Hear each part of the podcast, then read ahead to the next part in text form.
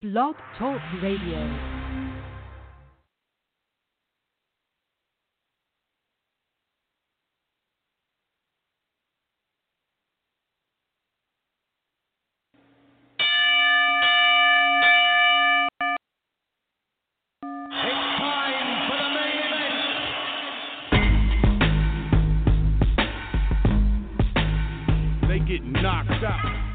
Coming at you live is the standing eight count, and it starts now. Before the first round, I make 'em back down. I'm coming for the crown and no, we don't back down. I beat the track down, screaming like the crowd's gonna react. Wow, pound for pound, I'm the best in this game, man, hands down. The way I stand out, ain't looking for a handout. I'm undisputed, gassed up, and never ran out. I'm underrated, undefeated, and look to branch out. Ladies and gentlemen, welcome back. Welcome back. Episode 23.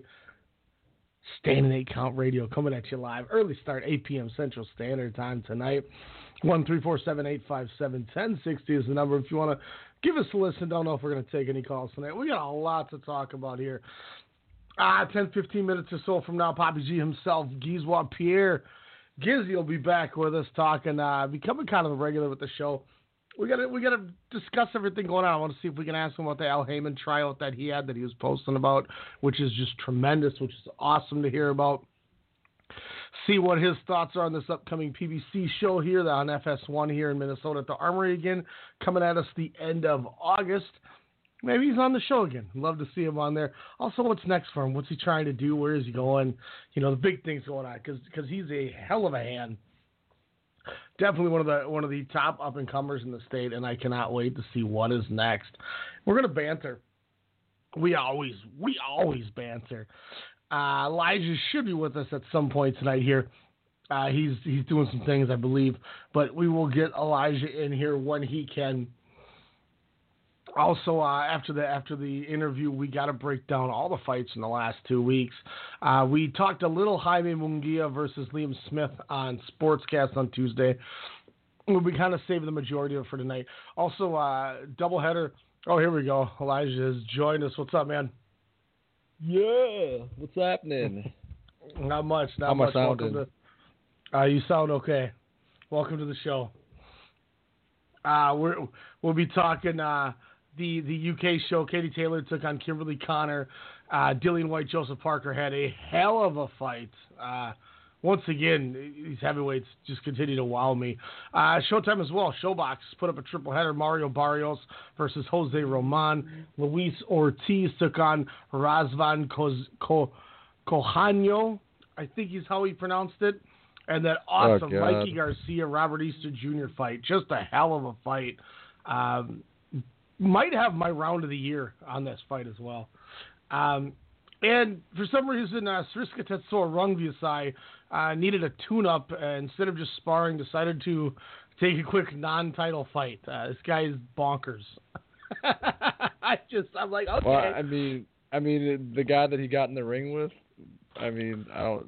He probably could have fought like five five times after that. Oh, I'm not disagreeing, but people don't just go and make a do a non-title fight just to use it as a tune-up. I, I, I don't. I, I mean, tell me somebody in the last ten years who's done that.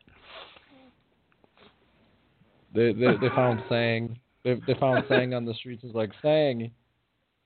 like, You want to come fight? You want to come I, fight? I, will, I will not downplay this, damn it, because this is an awesome feat that. They put guy- a Golden Lord in the. They put Three- a Golden Lord in the ring with Oh him. man, you you deserve to never cheer for this man ever again.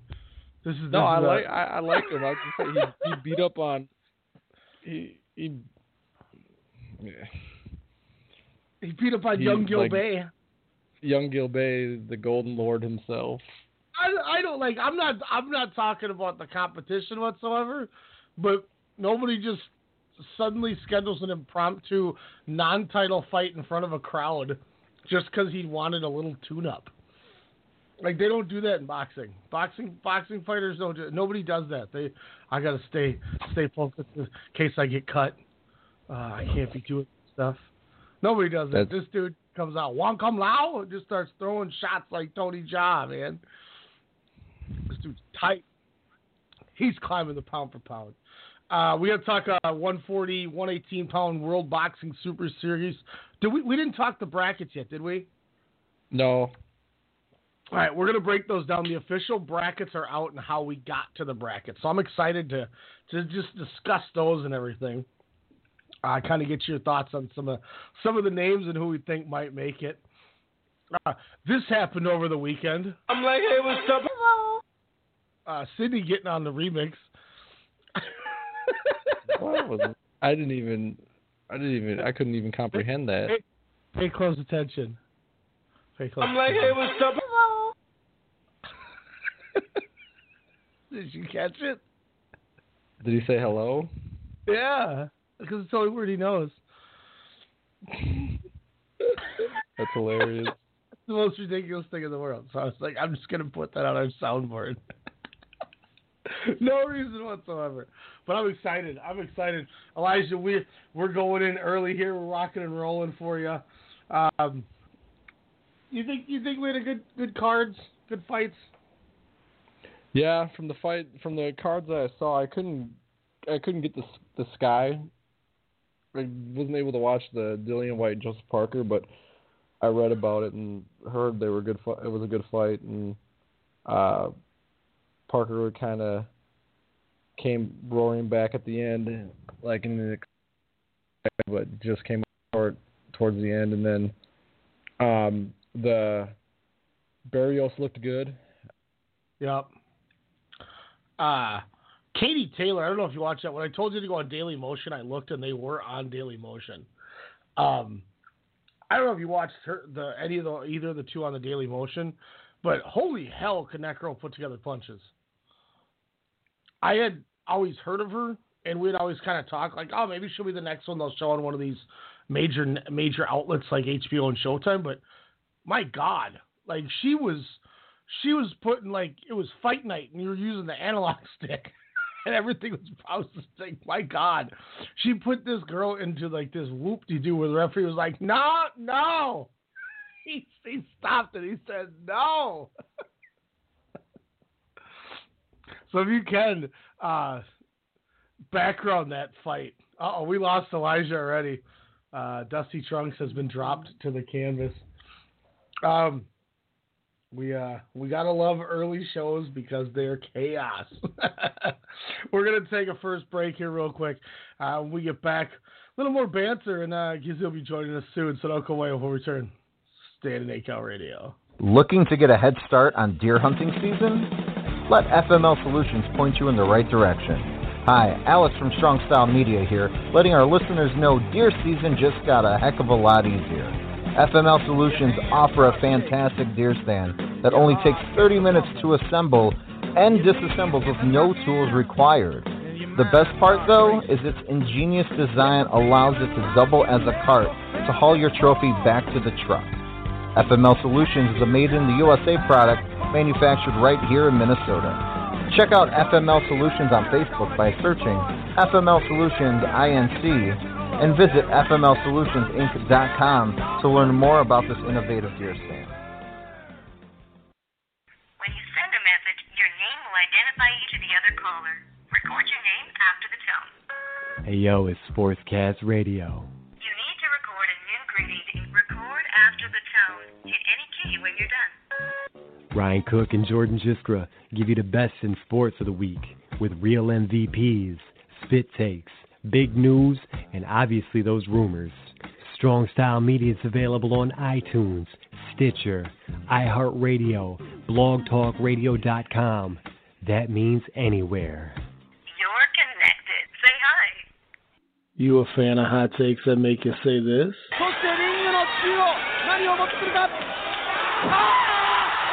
Join me, Ryan Cook, and my co-host Alex Mello every Monday night right here on Strong Style Media. We'll give you the goods from New Japan Pro Wrestling, WWE, Impact, Ring of Honor, Stardom, All Japan, Lucha Underground, and many, many more. Catch us on iTunes, Stitcher, Google Play, Radio TuneIn, Player FM, and now on iHeartRadio. As always, Radio.com forward slash strong style media as well. And you know, you get us on social media. Hit us up. We got to get back to the ring. It's time for the man.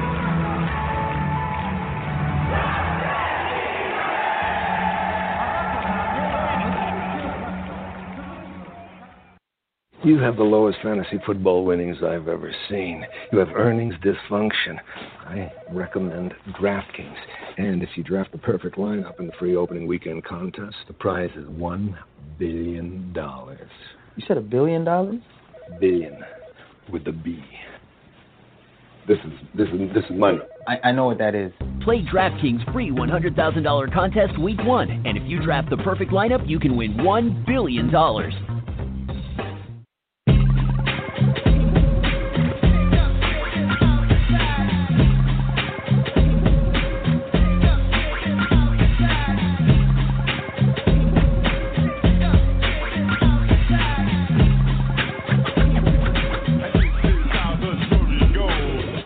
Are amused by other brothers' reps, but the thing you know best is where the gun is kept.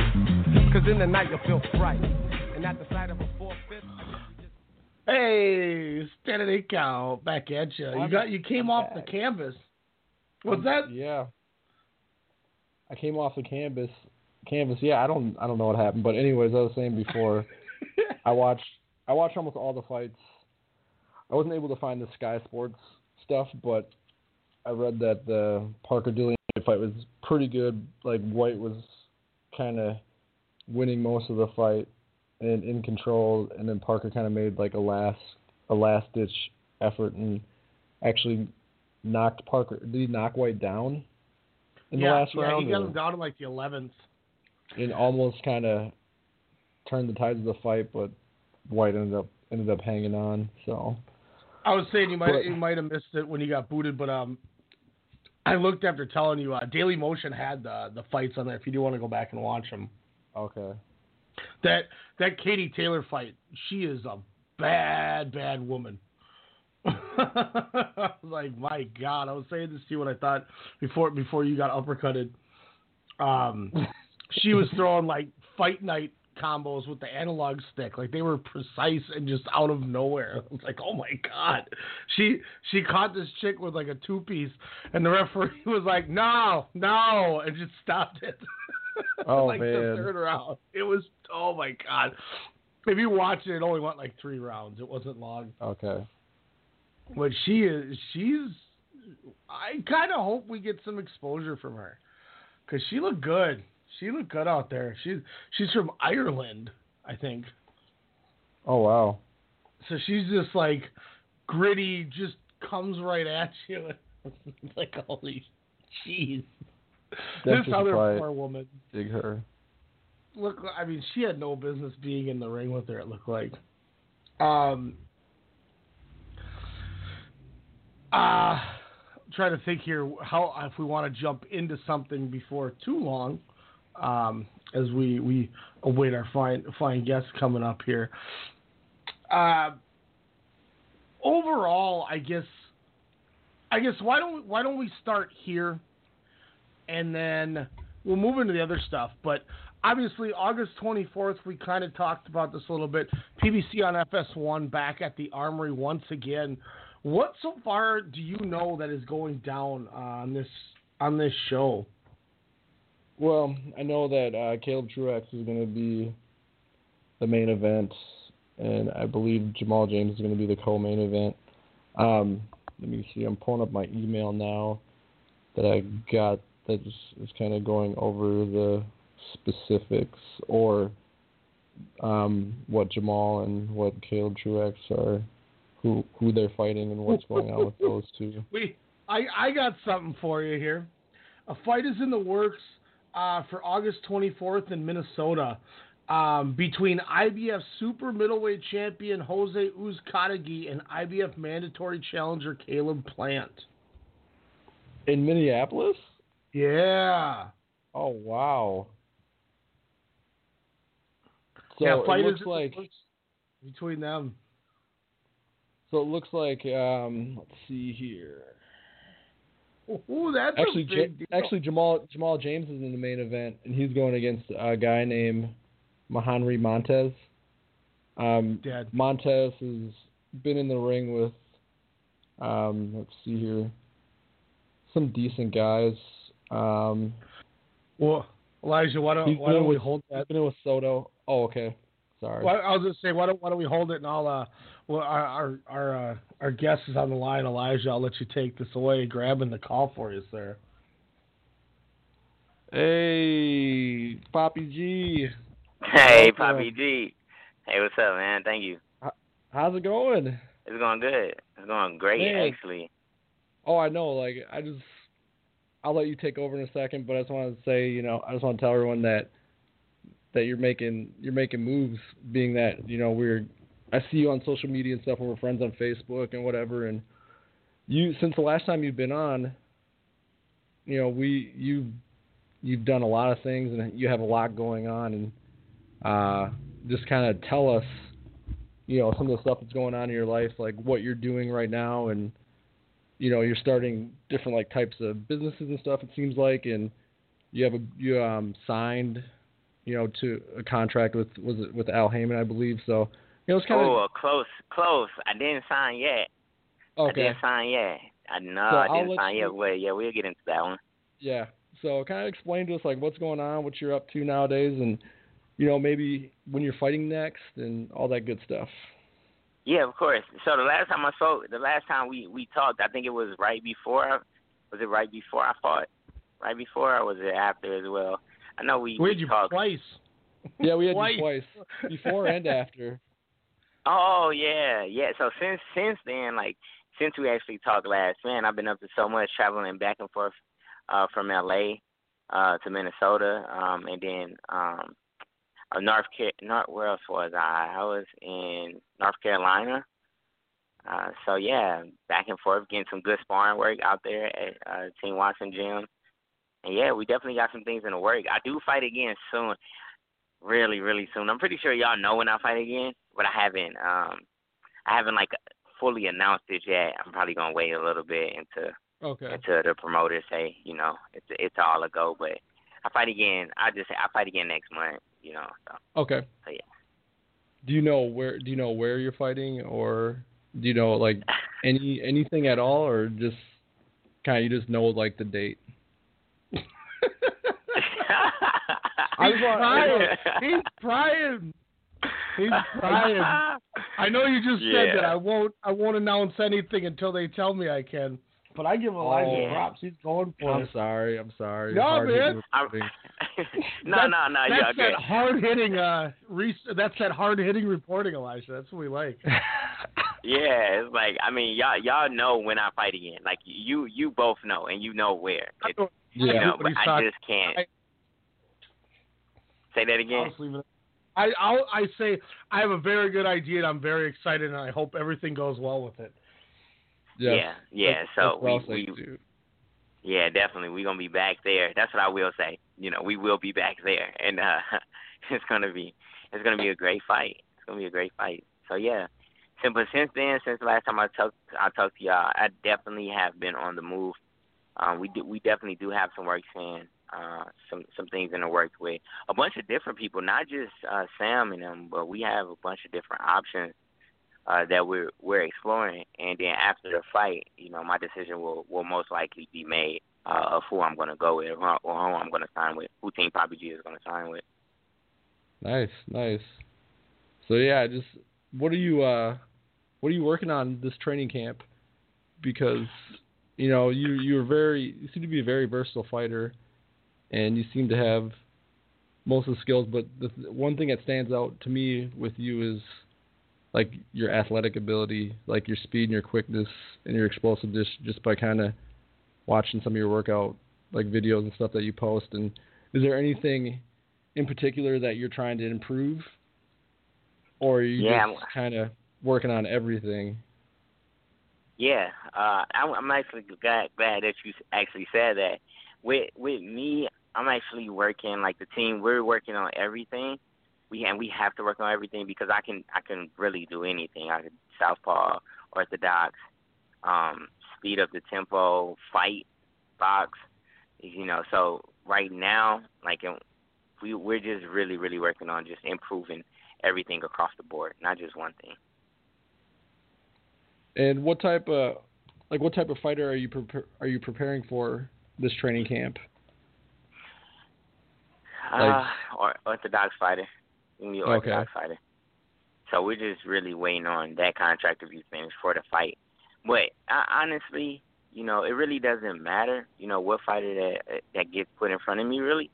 Um, I'm pretty sure we'll we'll be around the same, you know, professional fighter or something like that, or they might be a little more a little more experienced or something like that. Well, not more experienced, but on paper, probably more experienced on paper. Um, but man, in the training camps, we just continue to do what we do. I, I don't never change anything for training camp at all. We might just uh, study our opponent and and uh, and figure like, oh, we could do this a little bit better or capitalize on this or something like that. But in the camps, we never change anything. We, we're consistent with what we do and very confident in what we do too. Yes, that that that's that's that's the you know the big thing. You know, being confident yourself and you know knowing your strengths and knowing your weaknesses and all that good stuff. But kind of jumping away from boxing, um, I'd noticed too that you're really trying to build your brand and you're trying to get into like other ventures outside of boxing. And you know, why don't you tell us about some of those some of those things too that you're kind of working on? I see that you know you're starting to kind of work with people and kind of help them sponsor their products. Like I thought I saw you um, with a guy with for like a beard beard oil or, or whatever. Oh yeah, yeah, about both some of those in things beard that you're doing. Yeah. Yeah, of course. So, uh, so with with that, um, they're more of a sponsors. So they basically just sponsor me uh, as an athlete. So yeah, I'm jumping more into having more sponsorships with with different companies and building my resume as far as having sponsorships. So you know, when the huge huge sponsorships come around, like say Reebok or you know a clothing line or something like that, then we'll already be well trusted and well prepared to to take on those big roles. That's that's good stuff. Good stuff. You you gotta Ryan, grow got- a wicked beard now for your next fight. You know that.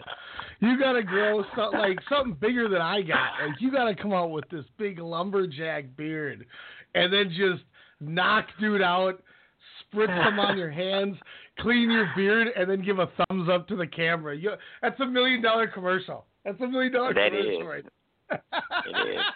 And you know, I I'm actually gonna because the last fight I actually shaved my beard, but this fight I'm actually gonna leave a little bit on. So it's I already have it in my mind and everything. I'm gonna leave a little bit on this fight and uh make that transition to coming from You can- amateur shaving to professional Gotta do, ranking. gotta do the Kimbo beard.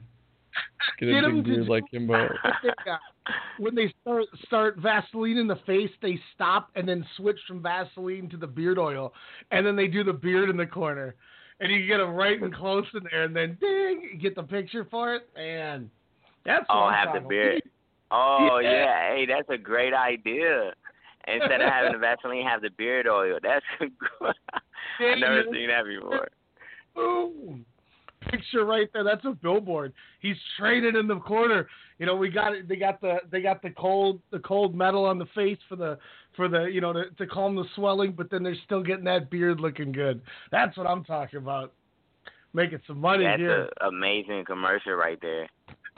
You got to get your credit for that one. Ry- Ryan Hey. needs to Ryan needs to be become the a marketing rep. A Hey, man, I marketing gotta. What it's like to take care of this thing. You know, it, it takes some work, but I mean, I digress. It's not what it used to be when I could put it over my nose. It was so long. Now it's a little more in control. But anyway, that's beside the point. I, I did want to ask you about this. Obviously, we talked before how, how just exciting and how, how good it is that, that we're getting boxing back in Minnesota. And obviously, you know, we got we got Shango most likely in one of the main main spots on the card. Uh, the the talk of Caleb Truax, you know, which is awesome, brings more more eyes to the Minnesota brand. But right before you got on here, I got a word from somebody, and I don't know if if this is something you've heard or what your thoughts about it is. But there's talk that there might be a IBF title defense from uh, Jose Uzcategui against Caleb Plant on the show. That's insane.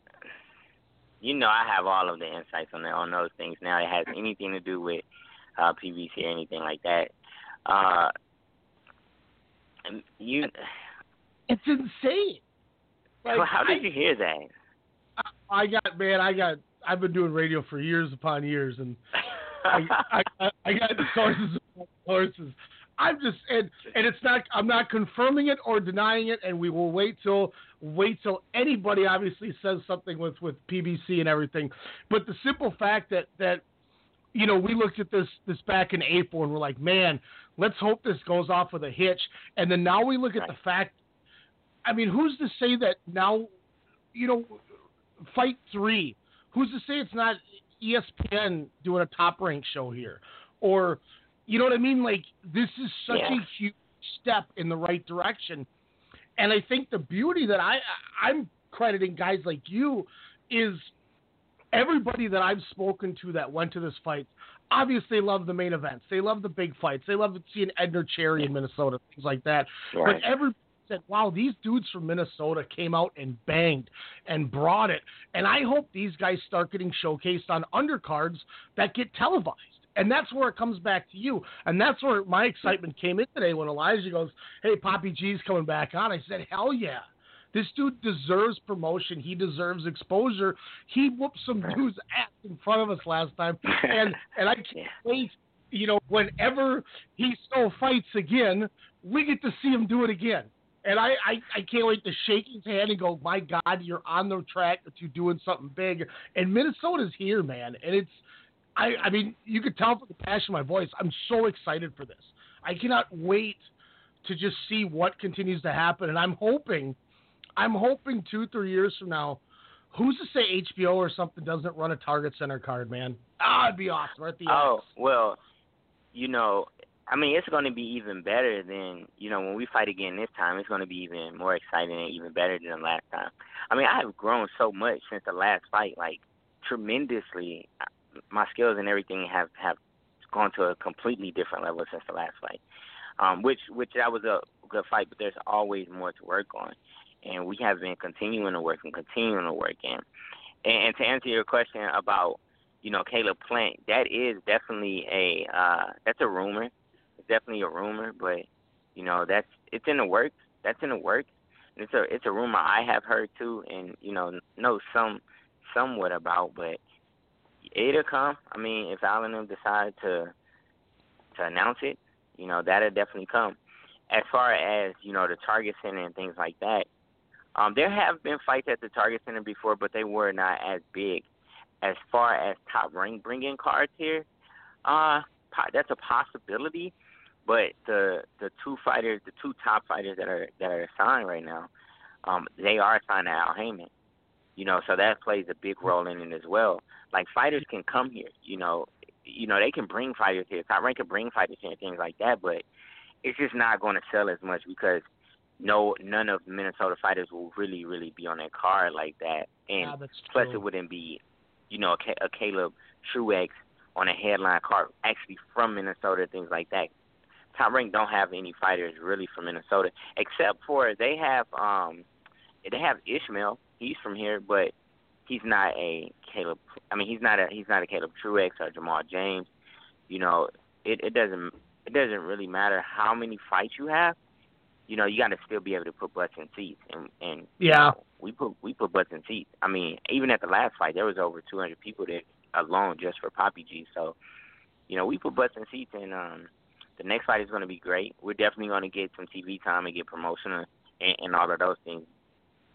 You know, having And- that great and- relationship with Sam. And, it's and I think you know I, I think it's gonna you know like I said I think it's gonna get there and you know I I gotta say kudos real quick to Caleb Plant kudos to him man I I was at a WBC party for the the Ward Kovalev one fight down in Vegas and I I met him and talked to him for a few minutes and that that dude was more down to earth than half of the people there that were trying to promote the fight to make people happy and like their brand. Like I'm like this like you don't have to be nice to people right now. And he was I mean dude went out of his way to talk to everybody. And I'm like that's that's respect. And you know I hope you get something. And the fact that this could happen makes me happy cuz I he's a dude that deserves a good you know good shot. But I mean neither here nor there but yeah I just I'm I'm super excited for this I cannot wait for for August 24th. I'm I'm preparing to do my Sunday through Friday six days uh, that week, so my, my day off can be can be uh, this Saturday because uh,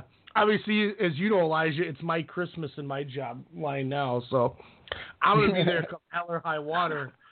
Uh, sleeping yeah, this or one not. is going to be packed. This is this is this is going to be a packed show. It's going to be, I guarantee it's to be way better than the last time. And for me, for me, really, you know, uh, even in our next fight, it's just for me to really go out there and display uh, the the talent that I behold and continue to get better and better and being very very elusive. My thing is to be very elusive. Um, more than any any other fighter and to be able to throw certain shots and and a lot of punches and you know fast, being really sharp because I can do everything. I mean, that's something that I definitely displayed the last fight is that I can do whatever I want to, and, and that's my thing. It's just to do whatever I want to in the ring and whatever with any fighter, and it's just nothing that they can do with me. And being being in there with a with a more experienced guy, um, well not more experienced, but more experienced in a in a professional ranking on paper, uh, he definitely taught me a lot as far as uh, you know, being in there with guys that know how to survive and you know what to do at certain certain points of of time in the ring or last ten seconds, twenty seconds, the hold, the survival, you know. So this next fight, you know, I really expect a. It was close. It was close to a knockout. The last fight, it was close, but he was he was experienced. I got to take my hat off to him. But the next fight, again, I'm expecting a knockout, and that's going to be in every fight, no matter who I fight. We're expecting a stoppage. We're expecting a mental stoppage. We're expecting everything to just be way more than what somebody can handle. And uh, also on the Target Center, um, speaking about the Target Center, you know, our goal is to set up the U.S. Bank Stadium. You know, that's our goal for, for King Papi G. Yeah, that would be U.S. Bank Stadium. that would that would be that would be tight. Like And, and no offense to uh, uh, Raymond Chacon, but uh, let's not forget that he had a tag partner in the ropes uh, all fight when you guys fought. Uh, just saying.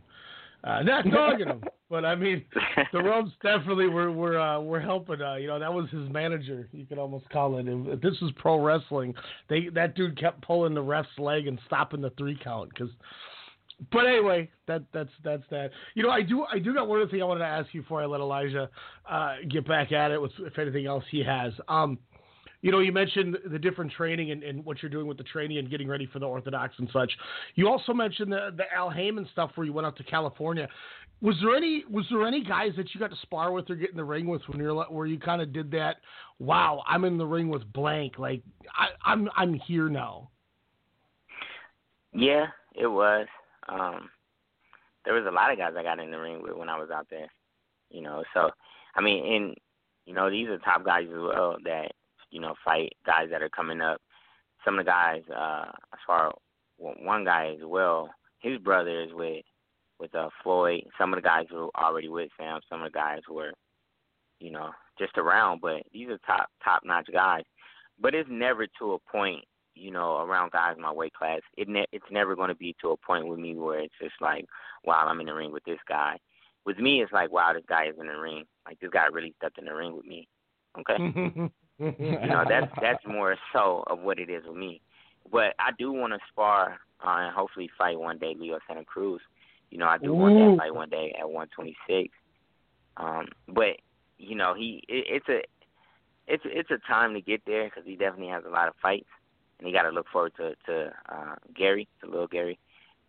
But sparring wise, Yeah. I definitely will want to um, get in the ring with him because I'm still, honestly, I'm still waiting to be tested, even in sparring. I haven't. Uh, it's it's rarely where, you know, guys are they they can test me or they can bring something out of me. So I'm I'm still waiting. We spar a lot of guys. So just give me the the, the top guys around 126 and you know see what they can do. Yeah, 'cause I like you were posting some pictures and stuff too. Like you met like you you met Leo Santa Cruz, didn't you? Like yeah, I you, met him. Met him Yep, well. and then you met like Shawn Porter and you got to like kind of hang out really. with yeah, you got to hang out with all those dudes. Like, did you have you known them? Like, did you ever meet them before? Or was like that was that your first time meeting them or? Yeah, yeah, most of them it was. But my coach knew. My coach had already knew Shawn Porter a very long time. Um, so with him, yeah, uh, me and Leo, we met a few times, uh, more more than three times when I was down in LA too, because Okay. you know when you're traveling around with family, and him, you're going to meet those guys, and you're going to be in front of those guys. So we met a few times, and uh, I'm pretty sure he know, you know, that I'm coming up in the rankings and stuff like that. so, hopefully, so hopefully, hopefully one day, you know, getting up to that time in the next two years or so like that, I definitely would like that fight. Um, one last thing I wanted to ask you before I guess we kind of wrap things up, and you kind of, you know, tell us about some things and plug some stuff. I just wanted to ask you: Did you get a chance to watch the Robert Easter uh, Mikey Garcia fight? Last time I did watch it. What did you think? I watched it. It was exactly how I said it was gonna go. See, even when I was down in LA talking to Mikey, you know, we were actually talking about it and right next to each other. And um as as I tell everybody, I'm going with Mikey. I mean, over I wouldn't go with it is it's a split fifty fifty with like him and Errol Spence. Uh I got Crawford over Mikey, but anybody else really um I'm I'm going with Mikey. His technique is just man, his technique is pure. I'm going with Mikey. I seen the fight last night.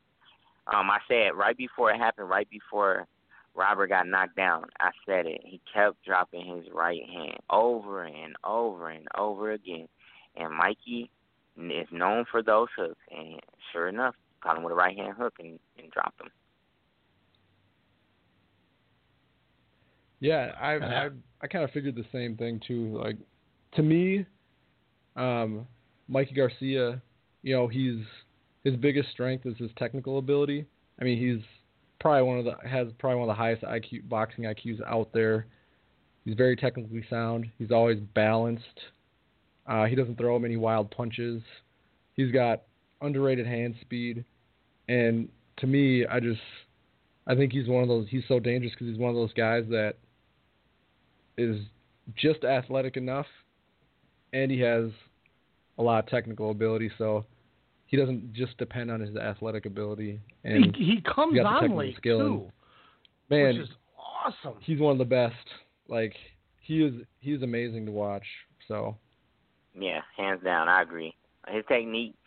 See, the thing with Mikey is like his technique goes with his speed.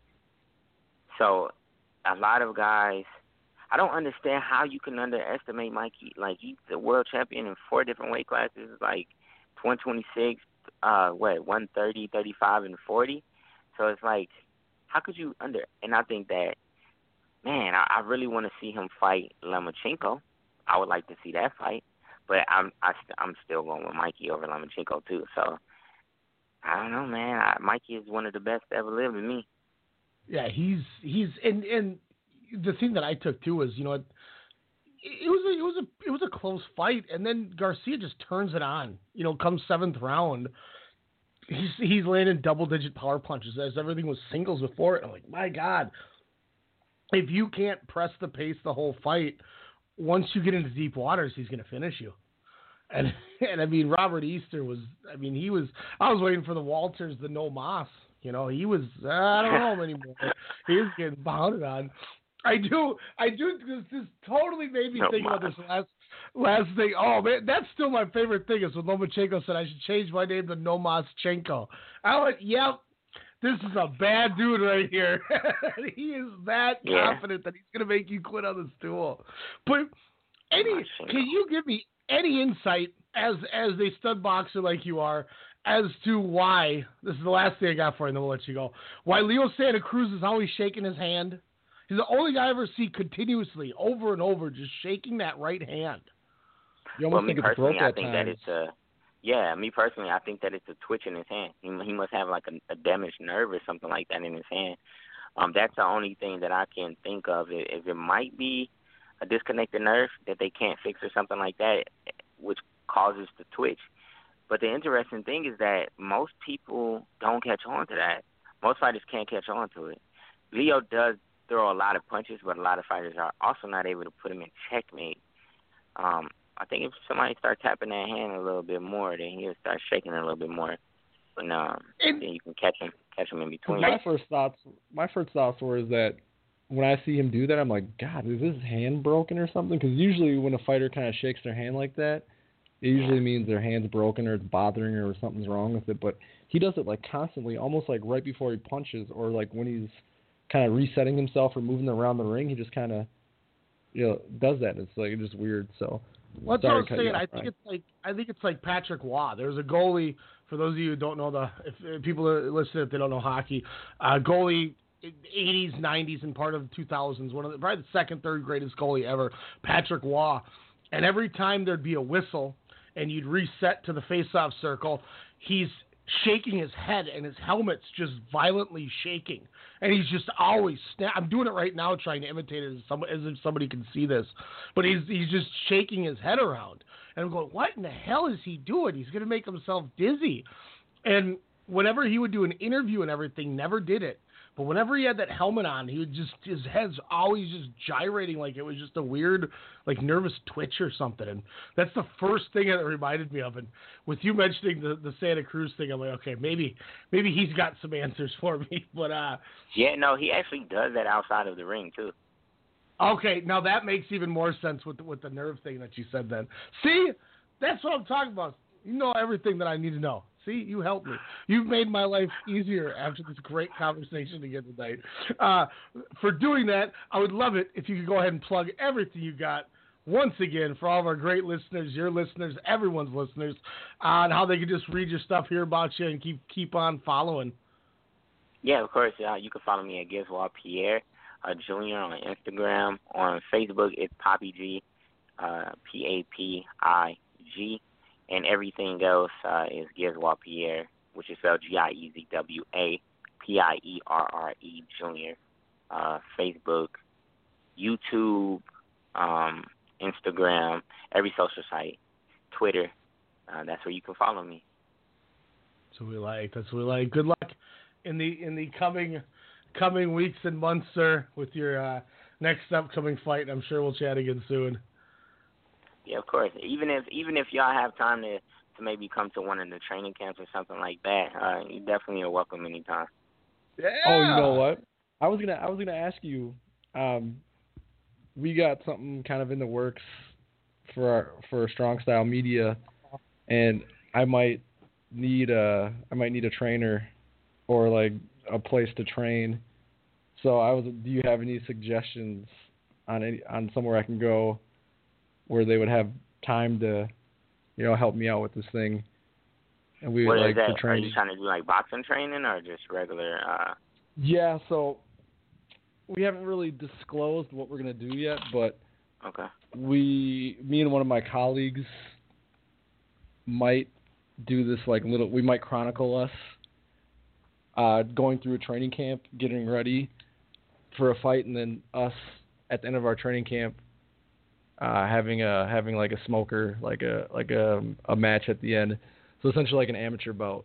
So, but we're we're trying to figure out time like when we're gonna start, and we're trying to figure out, or at least he might have somebody in mind, but I'm trying to figure out who like who to train with or who possibly could train me. And obviously we're gonna be kind of like recording it, videotaping it, like putting it on social media, like just all the like just everything of me going through training and stuff and how it affects my everyday life and kind of just culminating to the point where we have an amateur fight. So that's that's Yeah, of what course. that's what Um, come down. I mean, come down to our gym. Uh, we we you know my coach and we have other coaches there that train fighters as well. Uh, or whatever you're trying to do, just come down. I mean, see see what you like the most. Because if you can, you can really go to any boxing gym and just let them know what you want, and depending Mhm. on what you want, then it, they'll if they have the time, then they'll they'll definitely train you or whatever the goal is. Yeah, you can set it up that way. But definitely at our gym, uh, my coach Yeah. you know, because we train at certain periods of time. So outside of that time that we train, um, they definitely train people as well and get them ready for fights. Yeah, because I'm look I'm looking to essentially train for an amateur fight because this is what And this is. It, it'll be cool too, because we we think you guys, you know, the amount of work you guys put into a training camp is is remarkable, and and I don't think enough people give credit or realize how difficult it is, and the fact that these two are willing to to try it. I was like, I, I'll do. I can be a ring announcer. I'm working on my dad bod. I don't. I don't need to. I, I don't need to die out there. But I, you know, I, I think it's. I think it's just people don't. People don't see enough of how hard it is to to do this, and we think it'd be good for you know for the sport too to kind of, you know, two everyday guys trying to. Trying to do what these professionals do on a daily basis, and it's just how remarkable it is. and you know a lot a lot of times like people you know gen- like a lot of times fighters have other jobs and they have families and like they have a lot to juggle around their boxing schedule. So we just i want to kind of see what it's like and kind of feel what it's like and like i said you know kind of chronicle it and show like my struggles with it my uh triumphs with it and then eventually it ending in the actual culmination of you know the fight happening. So so yeah so i'm gonna i'm gonna be searching and looking around but i just wanted to know if you had any suggestions about about where i should go or where i should start looking Yeah, of course, of course. I mean, as as in, you know, I would say, me personally, I mean, my best, my gym is a, is you know that's a gym where we train. So I don't know too much about any other gym, but I'm pretty sure, you know, a lot of a lot of gyms in Minnesota, yeah, okay um, pretty trained. So, but it all depends on you, and it all depends on what you feel comfortable with. But what I would say is definitely go to the different gyms and see um, what would be best fitting for you. okay well, thank you It's thank you it's for that going advice to be the, uh, the opposite of your next fight, Gizzy. It's going to be the worst fight that's ever going to culminate in a ring, and I cannot wait. To, not just kidding. I'm going to be Nice, so nice. nervous for both of you, going, "Oh my God, what did I sign off for?" oh yeah, it's man, I- well, kudos for even thinking about getting in there. Um, that's a big step. Yeah, they are Yeah, they're it's- more manly than I am. That's i'm that's probably gonna sure. be i'm probably gonna be regretting it probably gonna gonna make great. me- Great. probably gonna probably gonna make me rethink things because I mean, yeah, I I go to the gym quite a bit, but this is this is a whole different animal, and I'm kind of nerv- I'm kind of nervous for it, but I'm kind of excited for it too. So That's No, gonna it's gonna be nice. It's gonna be nice. And then once you do it and you actually train and you actually get it done, guess what? You're gonna feel amazing. You're gonna feel Yeah. great because you accomplished something that a lot of people don't get to accomplish. that is true. Damn right. Now I feel like I need to just I need to just get out, just go walk around the block, and then I'll feel accomplished. That's what I'm talking about. Uh, I'm, I'll with it then. hey, Gizzy, thanks for coming on again, man. We'll chat soon. All right. Definitely. Y'all have y'all a wonderful night tonight. You too. Thanks, Thank you, Giz. Giz, what Pierre coming on. Probably. I didn't think you were gonna drop the bomb when you did. I went, oh no. I didn't quite drop the bomb yet. I mean, this is still very preliminary, but No, just bringing You know. it up to ask him about it. I was like, oh god, he's gonna ask him I to wanted- train him. I, wa- I wanted I wanted him to plug I wanted him to plug his gym. Mm. Yeah, that's true. That would have been a good way to do it. I, I felt like when uh when when Ric Flair was was yelling at Sting and the Shockmaster fell through the wall, and he goes, "Oh shit!" didn't he didn't he call Sid Vicious Stid Vicious too? Did he go Stid Vicious? And then, and then the bulldog goes, "He fell on his bloody ass, man." God, that was funny. Flair goes, "Oh God!" that's what he said. oh man, that's awesome. Wasn't great interview? Didn't didn't one of the didn't somebody like actually nail some boards like sticking out like nail some boards in the doorway that he was supposed to burst through so he would trip and fall didn't some like wasn't that like a pr- No, so, like, wasn't it So they, they put up like a fake. prank No, they put up a fake wall, and whoever did it put a big like two by four at the bottom for extra reinforcement. So oh when he I went, heard that he caught the two by four, and then his glittered stormtrooper helmet went flying on the floor as he scrambled to put it back on his head. I heard somebody put that two by four in there as a prank so it was like oh, no. Okay. Because this was going to be like a main event of a pay per view. Oh God! So whoever, someone would have messed that up, they would have been fired. You got Ole Anderson doing the voice of the Shockmaster. I can't even. Oh man. Oh, that was tight. Let's let's take our break here. Uh, take a break of the night. We come back. We're gonna break down all these fights. Uh, we gotta talk to Munguia versus Smith fight from last week, but we'll get talking uh, on all the rest of these fights in this weekend. Oh, Don't I, go got away. I want to talk about Munguia for a minute, man. Well, we'll get to it. We'll get to it. You you can get it after the break when you're ready to get it. Standing eight count. Don't go away. So you get it. Most people would consider this illegal. Illegal. Illegal. What was mere vision suddenly became a reality. When you put a bunch of entities together and you bundle into one giant conglomerate, baby, you get strong style media. My name is Ryan Cook. I'm the chairman of our company, and I'm here to tell you that each and every week, Sunday through Thursday night, we give you the best in radio. For boxing needs, standing eight count radio. For pro wrestling, we got WrestleCast. We got your sports knowledge covered with Sportscast. You like movies? The pop cultures are where it's at. And for all your local hip hop, Soda Sound Radio. Make sure to subscribe, like, comment, rate, share, follow everything you got. iTunes, Stitcher, Google Play, Radio Tune, and that more. We are Strong Style. Just respect my conglomerate. Just respect my conglomerate. Just respect my conglomerate.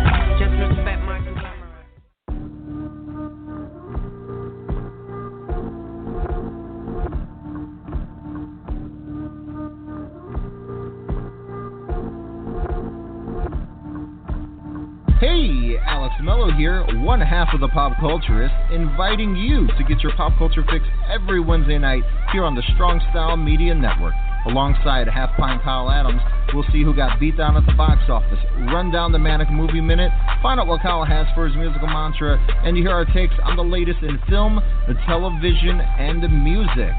Listen to the Pop Culturist every Wednesday night at 8 p.m. Central Standard Time on blogtalkradio.com forward slash Strong Style Media or search Strong Style Media on iTunes, Stitcher, TuneIn Radio, Google Play, and Player FM. Strong Style Media, we are conglomerates.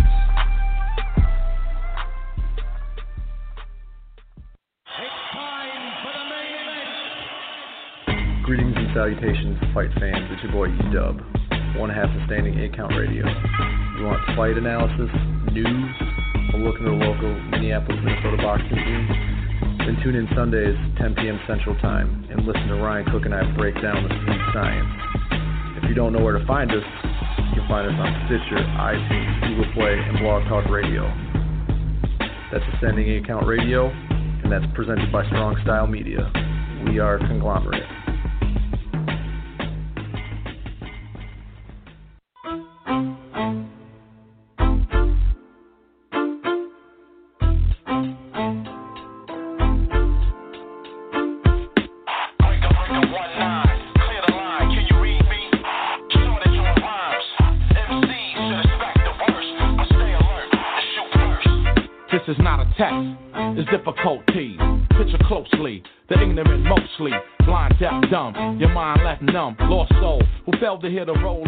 Roll of the drum in the bottom of your bomb shelter. I was I was making the sound clips and they were asking what kind of Spanish music we were listening to or I was doing. Who said that?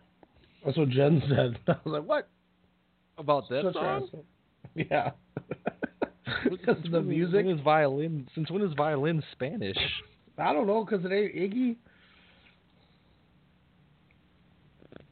I didn't. I didn't know string instruments were considered Spanish. I'm like, hey, what's up? Hello.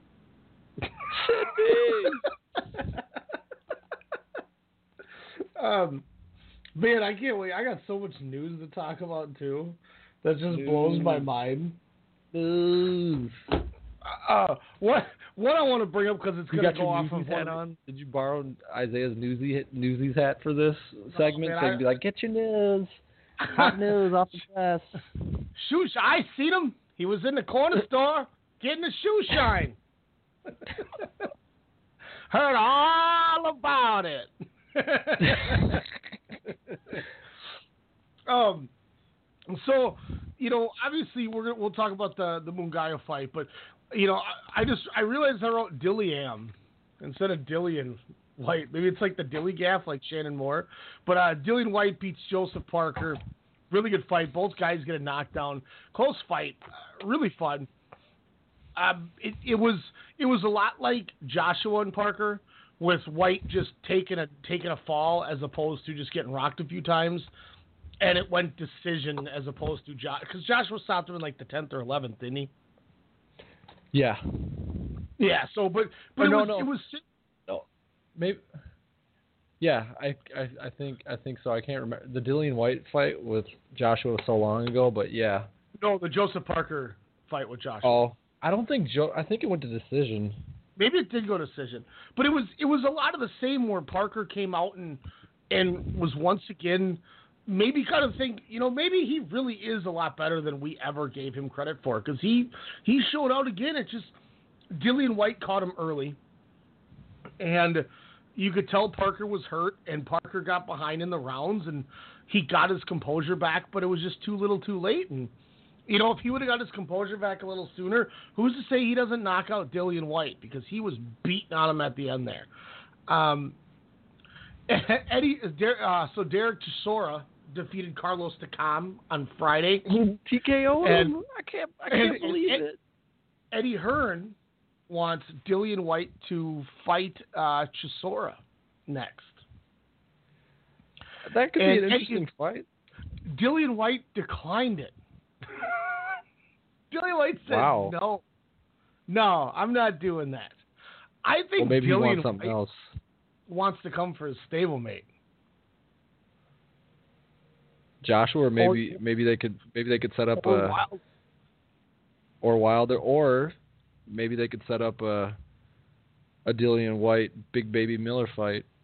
Yeah, that's another good one too. So really interesting, and uh, you know Dillian Whyte coming out, nice win, nice solid win too. He deserves credit for that. Um, but yeah, I'm just I wonder if Eddie Hearn's going to be a little butthurt that he can't get his proverbial way he always wants. Is Dillian Whyte says no. I love it. That's my Well- that's my favorite.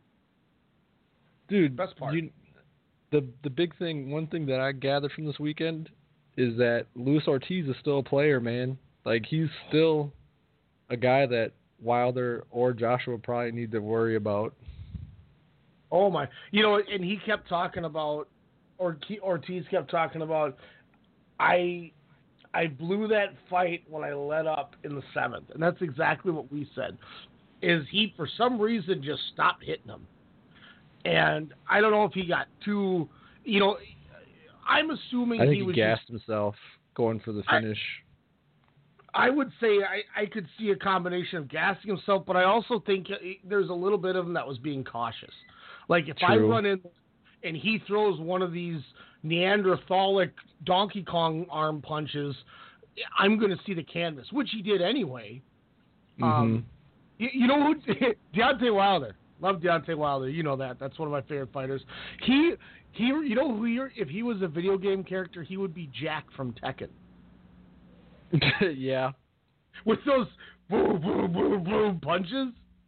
yeah. he would totally. I'm thinking about that. I'm like, oh my god, that's Jack.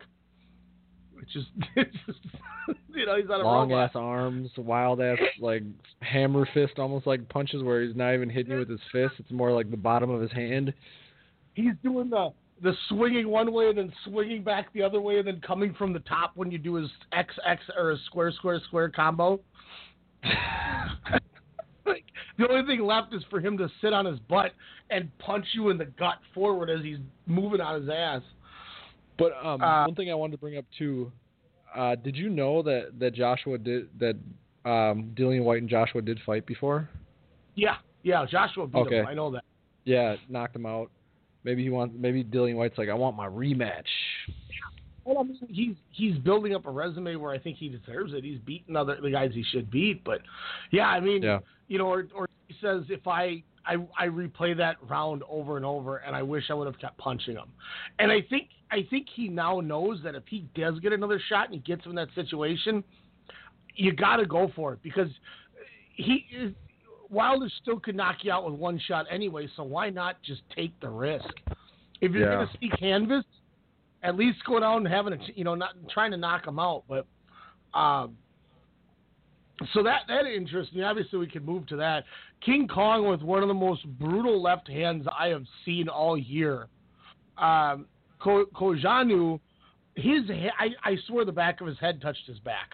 I he Yeah. hit him so hard, and he did that like I just ate something really sour face and just fell to the knee, fell to his ground, and he kept trying to stand up, and it was like once again in fight night where you go too far and you fall the one way, and you go too far and fall back the other way.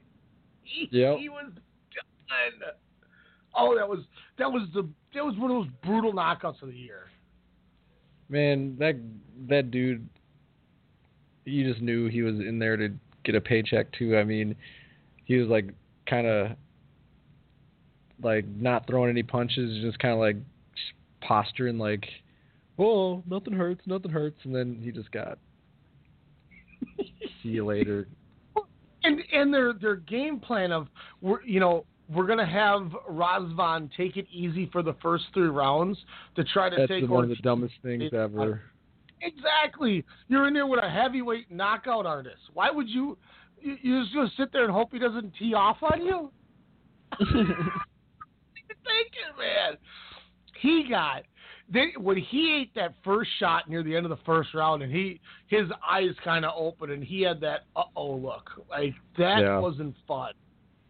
And I think Ortiz smelt blood because you could see he came back out and he had that that like Sicario death grin, and just. just came at him, and then and then Razvan decides to finally start throwing punches, and he gets countered to the point he's in a coma. Yeah. I mean, was brutal. Yeah, that was that was that was a, a short but good fight, and I'm glad that Ortiz came back and looked really good because, like I said, he he deserves to be in the title picture. I mean, he's to me, it's Anthony Joshua, and I think still think Ortiz and Wilder, even though Wilder won, I still think Ortiz and Wilder are one A and one B in my opinion. It's close. It's like those three are so close right Mhm. now. So Yeah, so I, just, I hope he I hope he's not the forgotten guy. You know what I mean? Because he he definitely deserves to be up there because he's better than Parker. He's better than Whyte.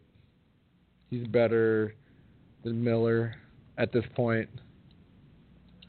he's he's just in such a rough spot because it's like he did so much to the point where if I'm Joshua or Wilder, I don't know if I'm really ecstatic to get in the ring with him Yeah. because of what he did show he could do.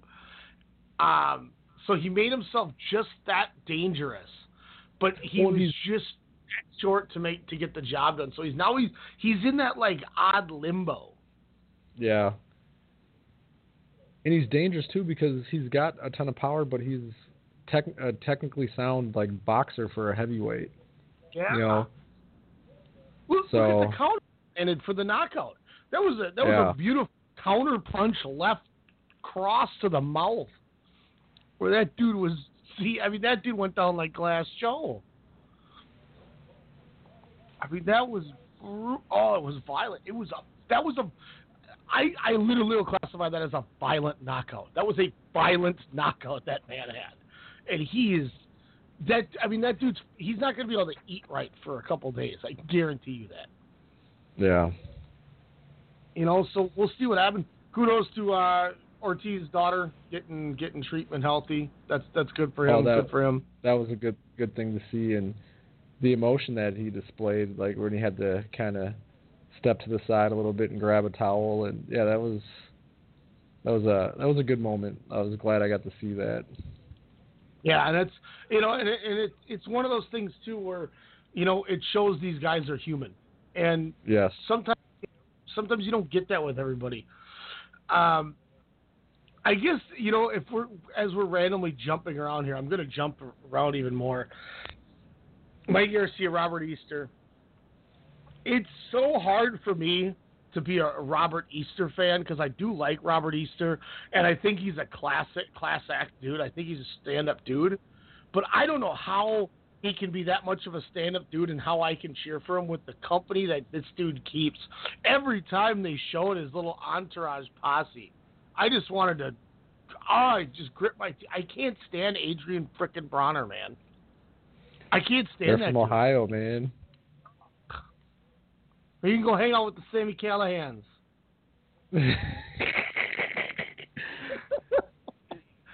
I and then it, Adrien Broner just it's the point now where I'm just like whatever dude I don't it doesn't he doesn't even bother me any, bother me anymore. I mean I don't he never really did bother me but I just I don't know I don't care I guess. with media in the back and they're sitting there like, uh, and I'm like, all right, you know, whatever.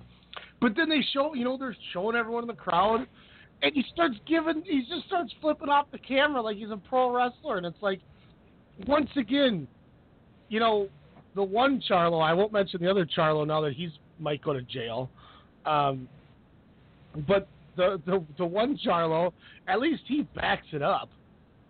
You know, some of these guys they're talking smack and they're building their brand. Broner's just he's like that dude in high school that walks around with the Letterman jacket and everyone's like, ugh. And then when he finally somebody he finally pushes somebody too far and they beat his ass and then it's like, ugh. You know, that's what he reminds me of. He's running his mouth and he gets in there with a guy like Mikey Garcia and gets slapped around. It's like, yeah, you're not so tough. Chump. Yeah. God. I'm gonna flip the crowd. And then and you know, Gervonta Davis, we've lost him.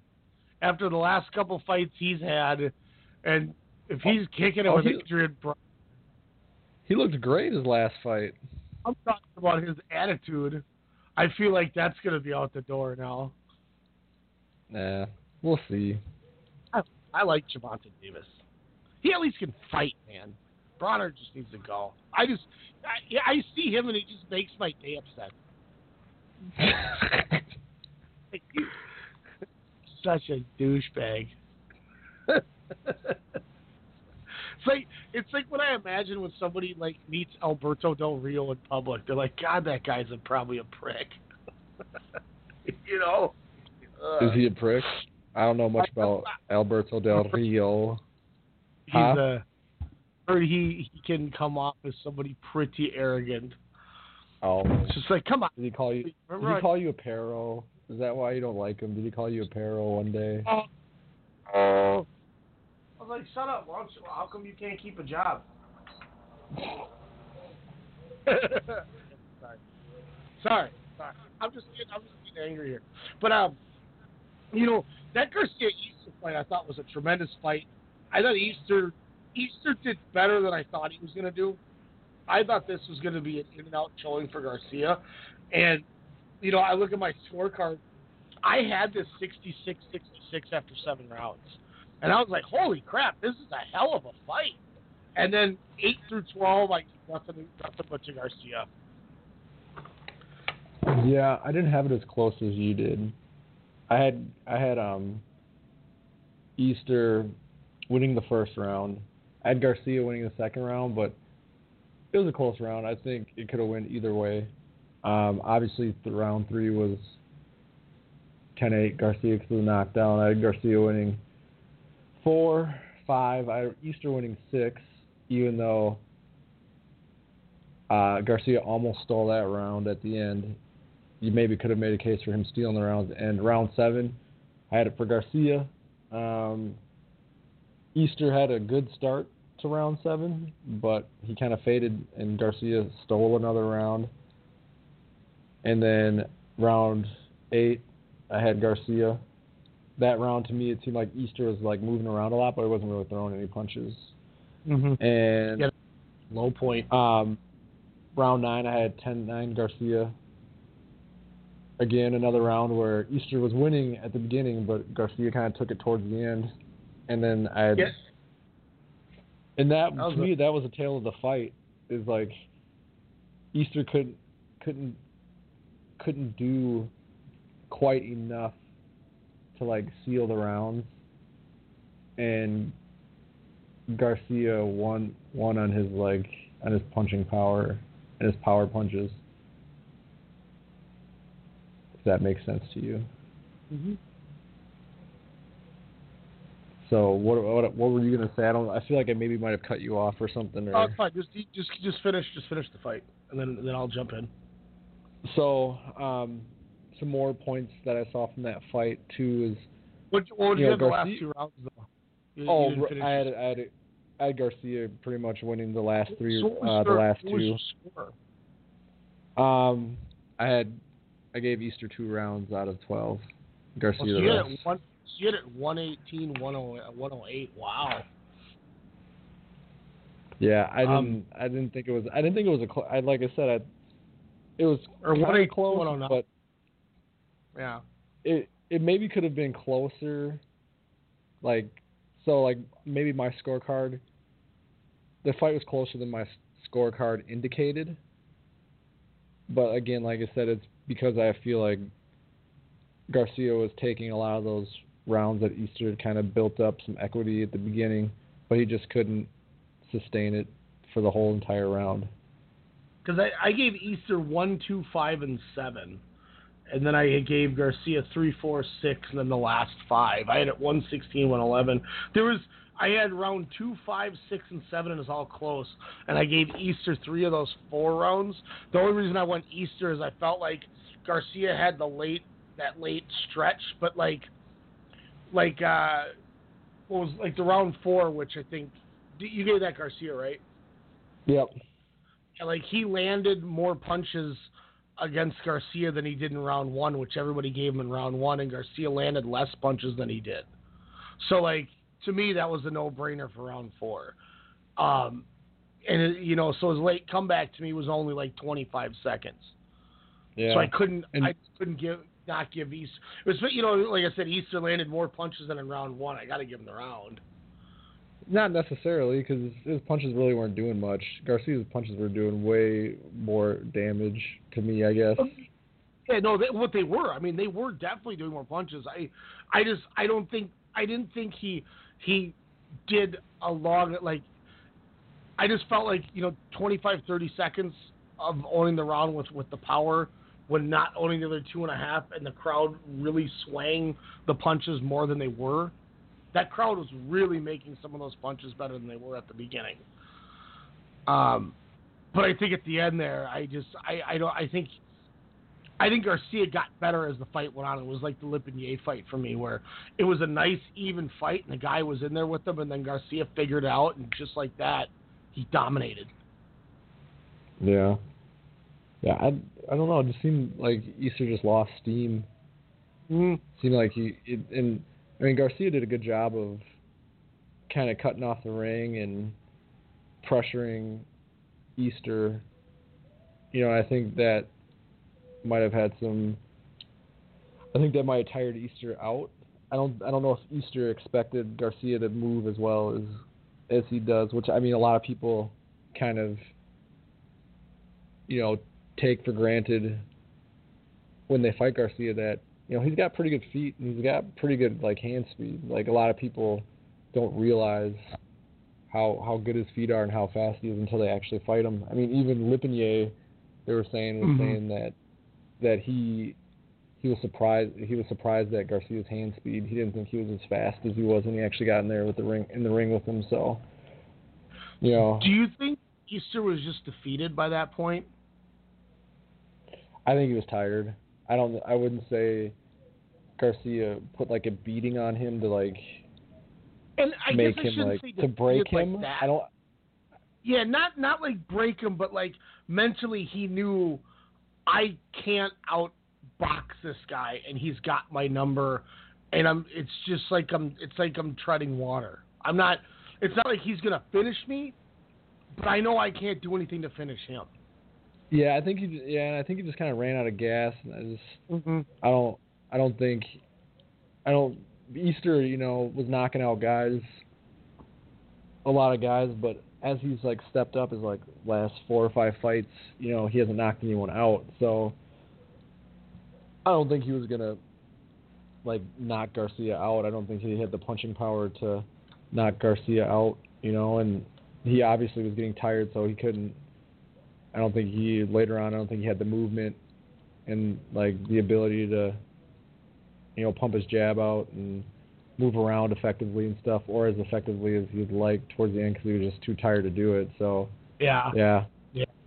And I I think he knew too he wasn't going to be able. He's you know if he's got to win it by points, he was he was at the point where he had to almost take everything near the end.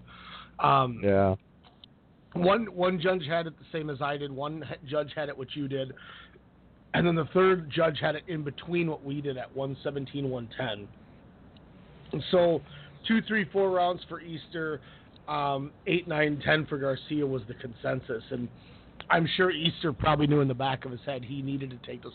But I, I will give him this. He he went at it in that ninth round. That might be one of my favorite rounds of the year because Oh, that man. round went like I went from giving it to Garcia to giving it to Easter to giving it back to Garcia to starting to give it to Easter and then Garcia finishing it. Like I went back and forth like five times that round. I and that was one of the first times too. Easter caught him with a shot. It was one of those like weird like stepping like kung fu looking straight punches he did, and yeah, it it caught Gar- like Garcia blinked and he kind of went back like whoa, and Easter saw it and he pounced on it, and he started throwing shots at him on the ropes and then, and then you know as you alluded with him probably being gassed, he stopped the flurry and then Garcia was like all right I got to get that that momentum back, and for Mhm. a second there I'm like Easter man if you had some wind maybe it could make something start going here. That's the and that was the first time I've ever seen Garcia like really kind of do that. You know, everyone always like laughs at the punches, but he did the whoa, it's like blink and the like he probably saw a quick flash for a second there, but Easter couldn't capitalize, and that was it. You know, it was Yeah, that was his shot. But that round was that round was, yeah, that was a great round. Like, I also thought, you know, the round was going back and forth and there's lots of action and I was like, oh wow, Easter might have woken woken up a little bit, but ah, just couldn't couldn't get it done. Yeah, I think he went for it, and when he couldn't do it, he was. I mean, it was what it was. But you know, I give him kudos, and once again, I give him credit. You know, he was he was the stand-up dude. He's I just the best the best he's looked in a like I've never I was never super impressed with Easter. I always thought he was like, you know, a very good fighter, but I didn't see the hype that a lot of people saw with him and it's his it's his best showing and his probably like his last couple fights. You know, he hasn't he didn't look great against um what's his name? God, I can't think of the guy's name. Richard Commey when he knocked him down.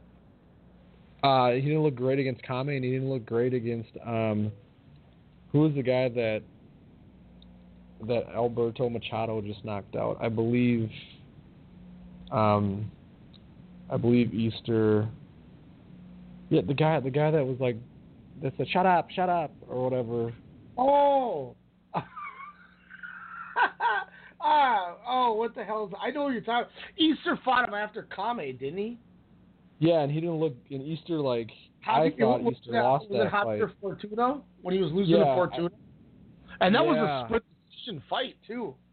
Yeah, and he didn't he didn't look great in that fight either, and you know he looked a lot better this fight than he did his last couple. So it, you know, you you know, you, you bring up the Fortuna. That's a that's a damn good good thing to bring up because that was a split decision. The the Commey fight was also a split decision when they fought for the vacant title. You know, and, and it he went unanimous with Shafikov and Cruz. He didn't even you know he didn't even put them out. Shafikov maybe I can understand lasting, but Luis Cruz I had never even heard of that guy. yeah, You know, so that's he did, you know, and maybe he plays up to his competition. I don't know. It's it was interesting, but he looked good. It's the one thing that always scares me about when I watch Robert Easter fight is he just looks so sickly. Is that bad to say? Like he just looks like drained and malnourished, and like I feel like he just. I'm like, God, this dude must have worked himself to the point he's he's like he's gonna get hurt.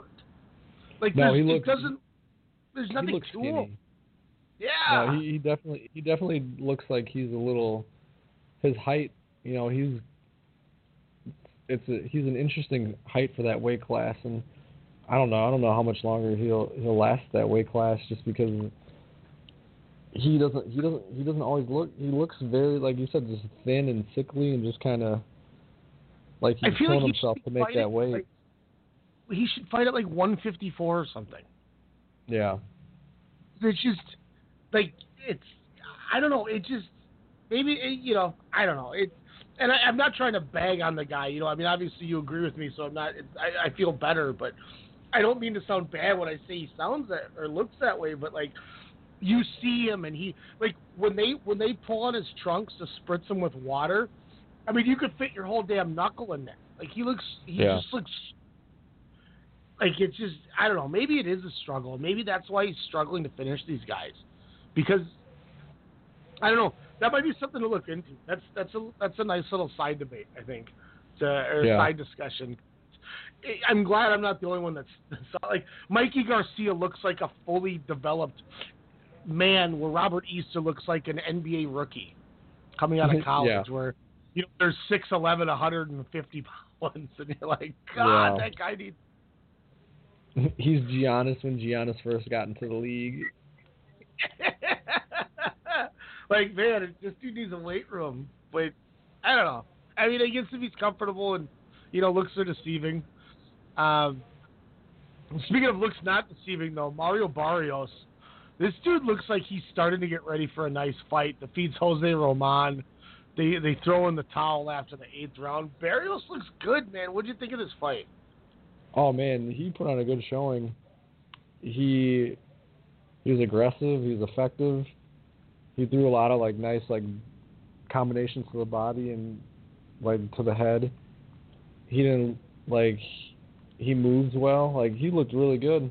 Um, I thought it was a good showing. It was a one-sided fight, but it was entertaining just because he put on a good performance. So I was impressed. um, obviously fighting fighting at junior welterweight, so would have some some interesting uh, competition, obviously at 140, which which kind of leads us to what we'll get into later with the World Boxing Series. But the division's kind of wide open, and there is all these there's these unifications taking place. So he's in a good division where he's got room to do do some stuff, and I think that definitely helps. Yeah. Um, he's probably he's probably getting to the point where he might be ready for a title fight. Yeah, I know he said, you know, obviously he said he's ready. His his camp doesn't want to overwork him, but yeah, he he looked really good. Good showing. I'm glad they threw that on the uh, the, the the opener for the show. Uh, ESPN Plus. I still forgot that my subscription doesn't work, and I forgot to bootleg it. But uh, uh, there was a, it was a vacant vacant lightweight title. I think was on Ito, the I show. believe. Yeah, a junior lightweight title. Uh, Masayuki Ito defeats Christopher Diaz to take that vacant title. I did not Uh, get a chance to watch that fight. Yeah, he. It sounded like he was bombing. Uh, Masayuki Ito uh, now as the champion, and I'm trying to think of what what division that is. That's a 130. So that's you know Gervonta Davis, Alberto Machado, Miguel Berchelt, those guys. Is related to Judge Judge Ito, Judge Lance Ito from the OJ case? Maybe how he he uh, Judge Ito looked like Hiro Saito from uh, old wrestling fame. So he's from the dude like Saito. My dad used to my dad used to love uh, Matt uh, Saito. That was like one of his favorite wrestlers back in the day.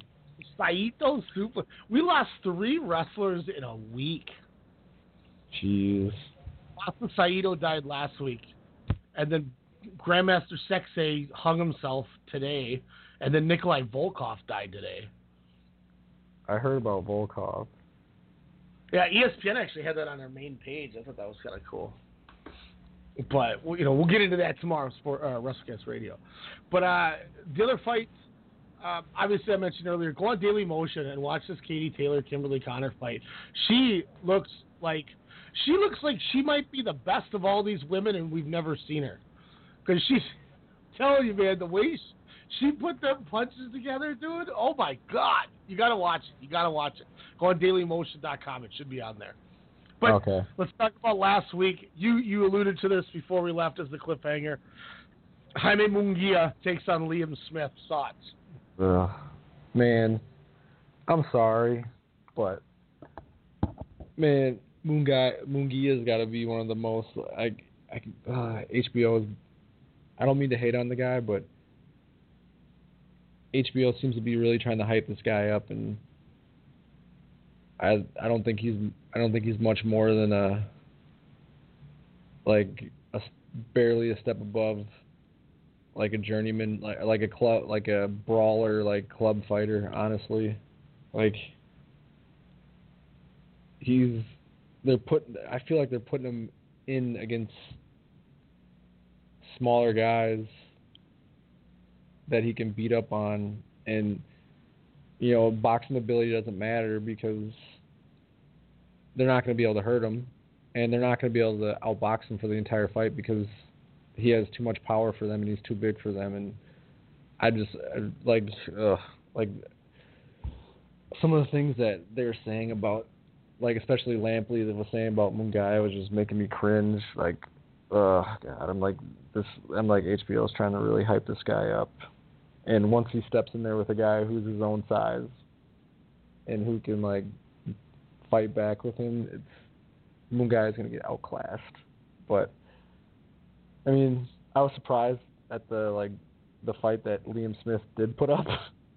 like Liam Smith looked Liam Smith looked pretty good, like pretty good in there, and he looked way better against Mungai than he did against Canelo. I can tell you that. Mm-hmm. You know, that was the thing I said to you is I was like, man, if if these were six round fights, Liam Smith might be pretty good. Yeah. You know, they yeah. I'll tell you this, uh, Mungia or Mungai or whatever. Are we going Mungia? It, I, it doesn't matter to me. Whatever. We'll go Mungia. We'll go Mungia. Mungia. We'll, okay. we'll live and Just as long as we call him. Jaime. Just as long as we call him Jaime. We're Jaime okay. it is. Jaime Mungia. God, that's where we're going. So you gotta you gotta stick with us, everyone. But um, the crowd's really getting behind this guy. Like, did you hear Yeah, the pop that he got?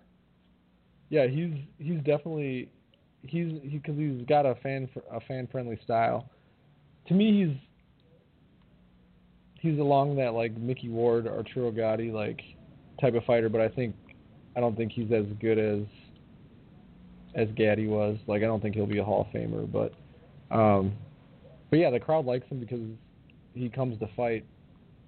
But I'm telling you, if he would have ended up fighting Triple G, he we would not be we would not be thinking this way about Mungia right Mungia right now or however you pronounce it. I'll just say Jaime. We would not be thinking about Jaime this way because Triple G would have tore his head off. It wouldn't have even Yeah. been it wouldn't have even been fun. Well, he would have dealt with I'm angry Triple G too, which would have made it even worse. Yeah. I mean, ask Martirosyan how angry Triple G felt. So like I think I think HBO is going to capitalize on on him for a while, and they're going to put him in there with the guy who's like the same size as, as him, and he doesn't have a major size advantages against, and that you know is more technically sound than he is, and we're going to see Mungai get beat up. So, but they're going to ride the wave for a while and get him as popular as possible. Now I've been told that aside um, aside from just Chocolatito on the undercard for Canelo Golovkin, that Mungia might be on the Canelo Golovkin undercard too now. Oh wow! I wonder who he'll be going up against. Maybe he fights Gary O'Sullivan and uh, winner gets the winners, like the winners fight. That would be cool, I guess. You think he would beat the hell out of Gary O'Sullivan, or would he bring No. that game's style to him? I think I think that that Gary O'Sullivan Mungia fight would be a close fight, just because O'Sullivan's you know he's not a tiny dude and he's a he's a tough dude and he, and he can crack some. So, I mean, Sa- Saddam Ali and Liam Smith have stand no chance of hurting Mungia. Mungia. They're too small and they don't have enough power. Like that that Saddam Ali fight was a was a joke. I can't believe. Props to Saddam Ali for taking that fight, but I can't believe. Oh, that. Um, real quick, just some news tidbits I want to run by you before. You know what? Let's let's do this. Let's uh, let's take our last break, get it out of the way, and then when we come back, let's do just some random news that I got. I got a bunch of news over the last two weeks I want to talk to you about. But then I want to break down these brackets for the World Boxing Super Series and kind of get your thoughts as to where they're going. So we'll be right back. Don't go away, stand eight count radio. Sick of doing those big leagues? We'll try doing one day fantasy over at DraftKings.com. The guys over at DraftKings sent us your boys up at Strong Style Media with our own promo code. Go on to DraftKings.com. Sign up today. Make your first deposit. Put in promo code Strong Style, and you'll get a bonus. It's that simple. Join in, play some games, have some fun. Week one's coming, August second. Can't wait.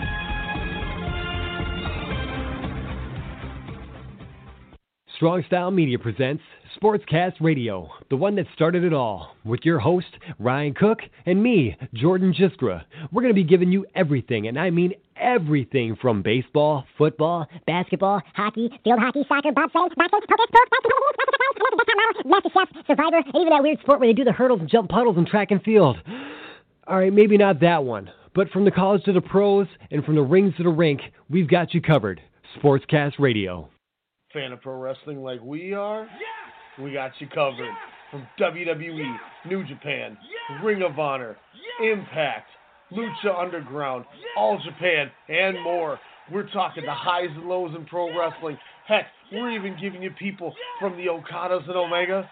We're even talking the Bone Soldiers and Enzo Amoris. Sorry, Daniel. We'll stick to guys like this. Ryan Cook here, and you can check me out along with my co-host Alex Mello each Monday night, 6 p.m. Central Standard Time, right here on the Strong Style Media Network.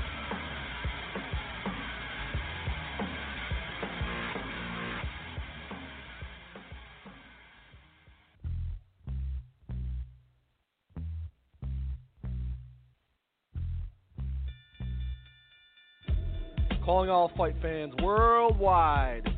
My name is Elijah McNeil, and I'm one half of the best boxing podcast on the net, the one and only Standing 8 Count Radio. Do you like hard hitting commentary, analysis, and banter? Tune in on Sundays at 10 p.m. with my co host, Ryan the Technical Legend Cook, and I. Break it down. That's the Standing 8 Count Radio, 10 p.m. Sundays, Strong Style Media. Hey, Alex Mello here, host of the Pop Culturist on the Strong Style Media Network, inviting you to join myself alongside Half Pint's Kyle Adams as we discuss all the latest news and reviews in movies, music, and television. Check us out every Wednesday night at 8 p.m. Central Standard Time here on blogtalkradio.com. Also, you can check out the Pop Culturist archives on Blog Talk Radio, search bar Strong Style Media, as well as on iTunes, Stitcher, TuneIn, and Google Play to hear all the eclectic offerings here at Strong Style Media. We are conglomerates.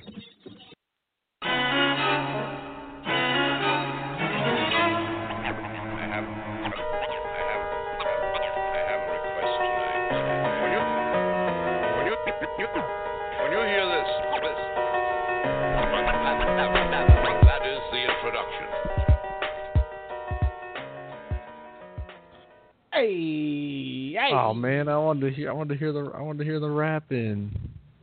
Take it over. You're up. No man. Oh, I'll, I'll, oh, I'll come let uh, on. I'll let I'll let Binary Star hang, handle that. Oh, okay. Come on, man. Drop some, drop some fire. Drop that dial for us. That's jo- that's Jordan. Get Jordan on here to drop that fire. Um, some some interesting news and tidbits that I wanted to talk about. Uh, Adrien Broner turned down fighting for Matchroom Boxing for Eddie Hearn. Uh, No one but want no no American fighters no American fighters want to want to join Eddie Hearn, even though he's trying to like he's trying to rob all of all of Al Haymon all of, from all of his fighters. Like he's trying to get all the Al, What's so that? go ahead. Sorry. Yeah. I No, no, you're I good. wanted to It's that. funny though. uh, Broner then said, "I love Eddie Hearn's idea of me fighting Amir Khan next. Now you just got to pay me a bunch of money to do the fight. So he agreed to the fight, but then asked for a bunch of money and said, "I won't sign with you." Is that one of those things that you're, if you're like, uh, okay, got it. So you're not going to come to my stable. You will take the fight that I offered you, but you, you and you love the fight, but you only love it if I give you X amount of dollars. Got it. Why don't you go try Hey. to beat Adrian Granados again? That's all. That's why he's AB. He's about billions. So I thought that was a little hype, hype or with oxymoron or some something along those lines. Um, we we then uh, we we then get uh, Eddie Hearn offered Wilder seven or eight million to fight Dillian Whyte next. Wow. Um, apparently, they have April 13th of next year locked up for Wembley to do Wilder Joshua, but some people Mhm. think that this is offering a payday to Wilder to see if you can have Dillian Whyte knock off Wilder to take a thorn out of Joshua's side. Do you think that's true? you never know what that he heard. And that could be the case. God, could you imagine him and Joshua like, all right, check this out. We're gonna make Dillian fight him first, and Dillian Whyte's like, yeah.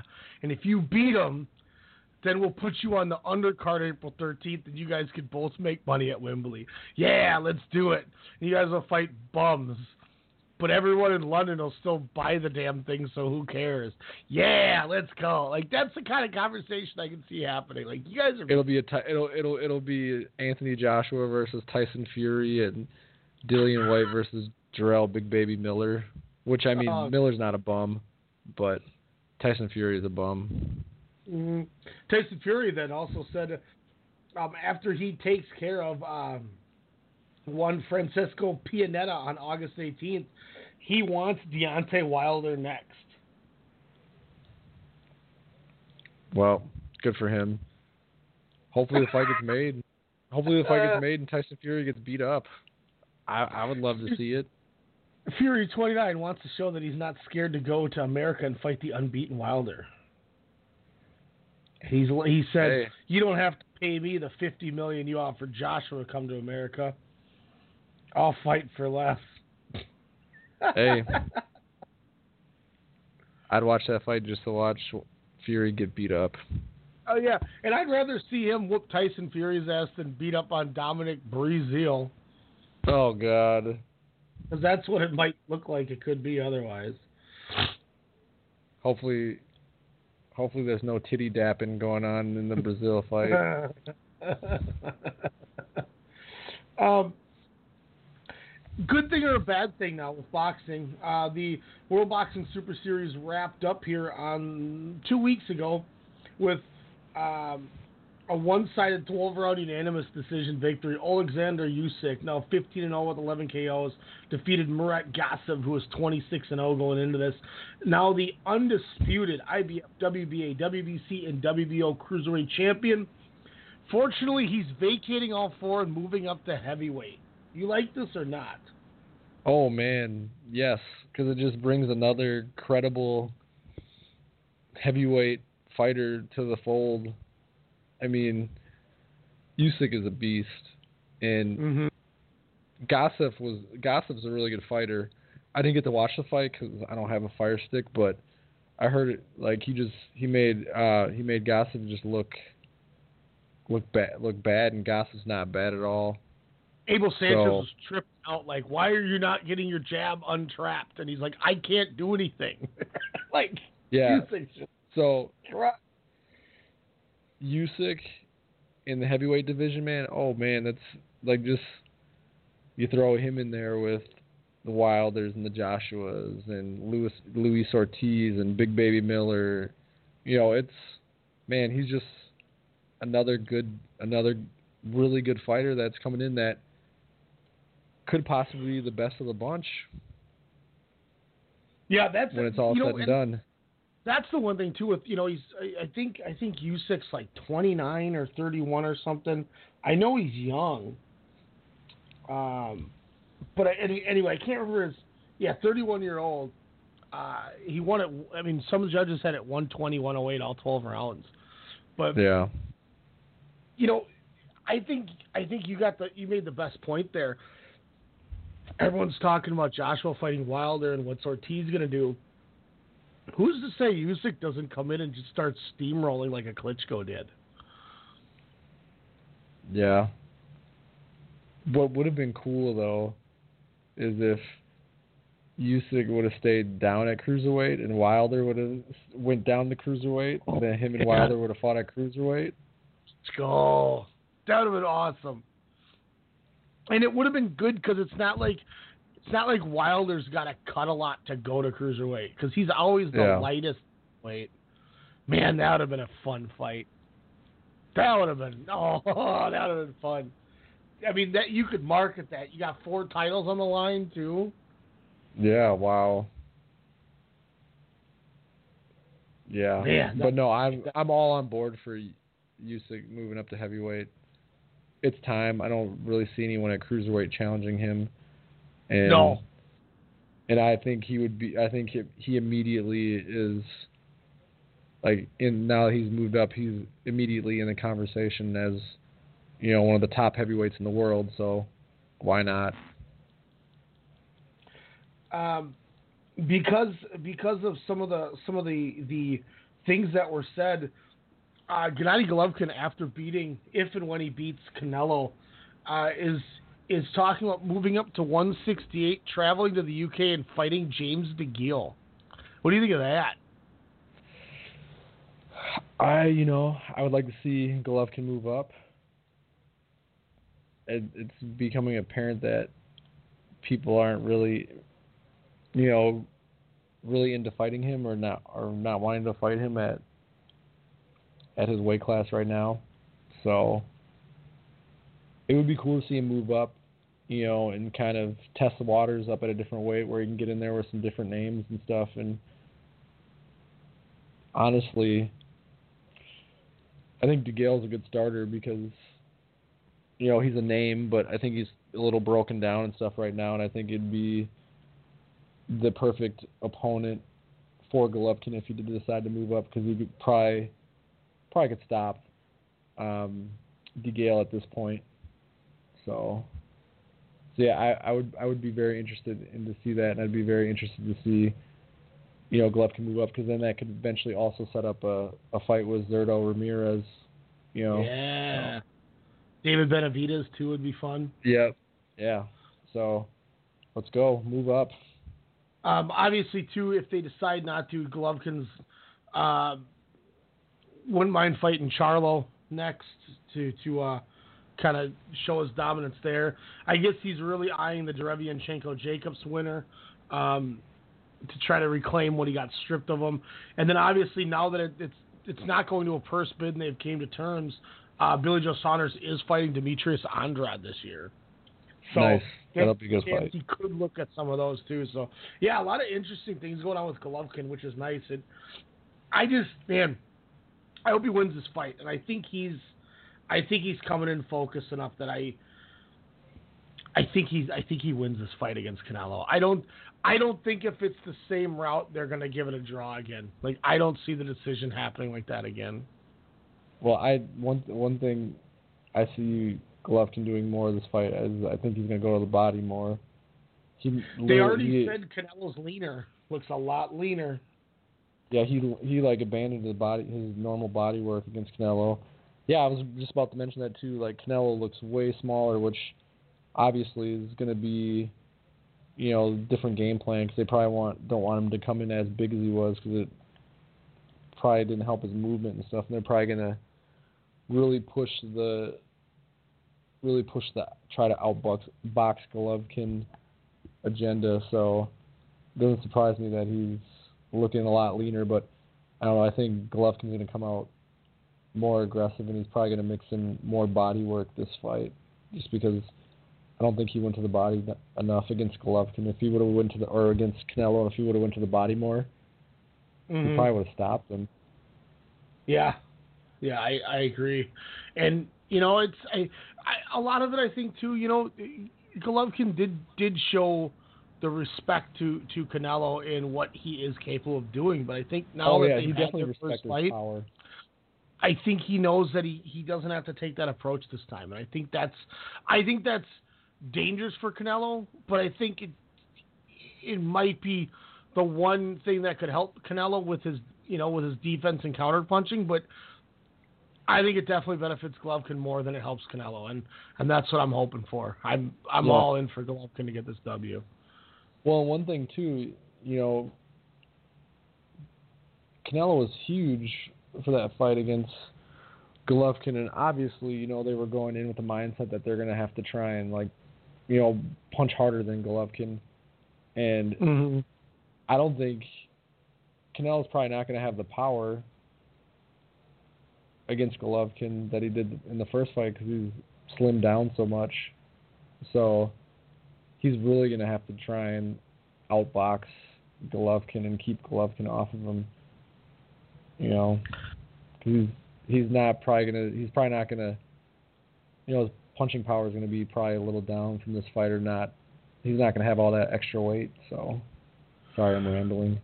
No, no, you're good, man. No, it's because it's. I mean, it's it's it's always a good discussion. I mean, it's always a talking piece, and until this happens, I mean, I mean, we're what seven weeks away from it. I think six, seven weeks. Yeah. God, I, I'm going to Vegas in six, seven weeks, and Chicago two weeks before that. Oh, I'm gonna be so I'm gonna be so drained. So when I the week I go to Chicago, the week before that, I'm gonna work six straight days, and then I'm gonna work fi- uh, continuously until the Thursday when we leave for Chicago. When I come Jeez. back, we'll have the new house paid or bought. So I'm gonna leave from one house and come back to the new house. Um, I get back that Sunday, and then Monday on Labor Day I work open to close because we'll be super busy, and I'm going to work Monday through Saturday six days, and then the following week I'm going to work Sunday through Thursday, so I'll work 11 straight days. When I leave work Thursday, I leave and go straight to the airport, get on a plane, fly to Vegas, come back at 5 a.m. Tuesday morning the following week, and then I'm going to work Tuesday through Saturday, and then Sunday through Thursday again the following week, so another 10 straight days, and then I may be going on a uh, on a vacation with Jen. so like I'm gonna be I'm gonna be dead. I and I still got to figure out how to get radio in it all these days too. Good luck. Calling all co-hosts worldwide. I might need to get some interim hosts. Um, before we wrap up here, I you know I've been hyping these up with you too. The ba- uh, the brackets have been released on July 20th in Moscow. Uh, every all 16 fighters in the World Boxing Super Series were there. They did the seeding. The one and two seeds got to pick their opponents, and then obviously the three fought the sixes, and the fours fought the fives. Okay. Do you want to go bantamweight or super lightweight first? You want to go 118 or 140? Uh, we can do whatever you'd like. So, um, in the in the let's let's go 118. So Ryan Burnett gets the number one seed, and he chose to fight Nonito Donaire. Smart decision. Uh, the number two seed went to Naoya Inoue, and he chose to fight Juan Carlos Payano. Um, then we we got one of the other champions, three seed Emmanuel Rodriguez taking on Jason Moloney, and then the four seed, uh, the other champion in this list, Zolani Tete taking on Mikhail Aloyan. What do you what do you think about this? Is is this are we going to see a Burnett Inoue finals or can can Tete or Rodriguez do some upsets or can anyone else make any kind of upsets or how do you how do you see this going? Man, honestly, I don't really know much outside of Inoue and Donaire and a little bit about Burnett. So I'm just going to say that Inoue is going to run through the tournament and he's probably going to end up beating Burnett in the in the in the final. And Burnett is super smart for picking Donaire because Donaire is done. Yeah, I think I think that's a nice a nice way to uh, get a good tune up, get started on this too. Um, the seedings don't look right on this to me, but I'm I'm gonna look one other thing. But I mean, I guess we'll.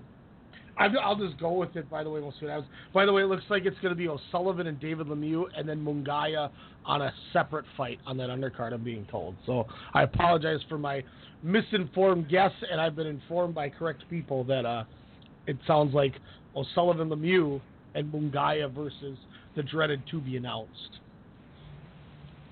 Man, that that'll be uh, O'Sullivan uh, Lemieux will be an interesting fight. And then to get a Chocolatito, damn, that undercard is going to be nice, man. Let's go. Um, so the quarterfinals of the 140 division, we got Terry Flanagan against Regis Prograis, uh, Kiryl Relikh against Edward Troyanovsky, Josh Taylor against Ryan Martin, and Anthony or Ivan Baranchyk against Anthony Yigit.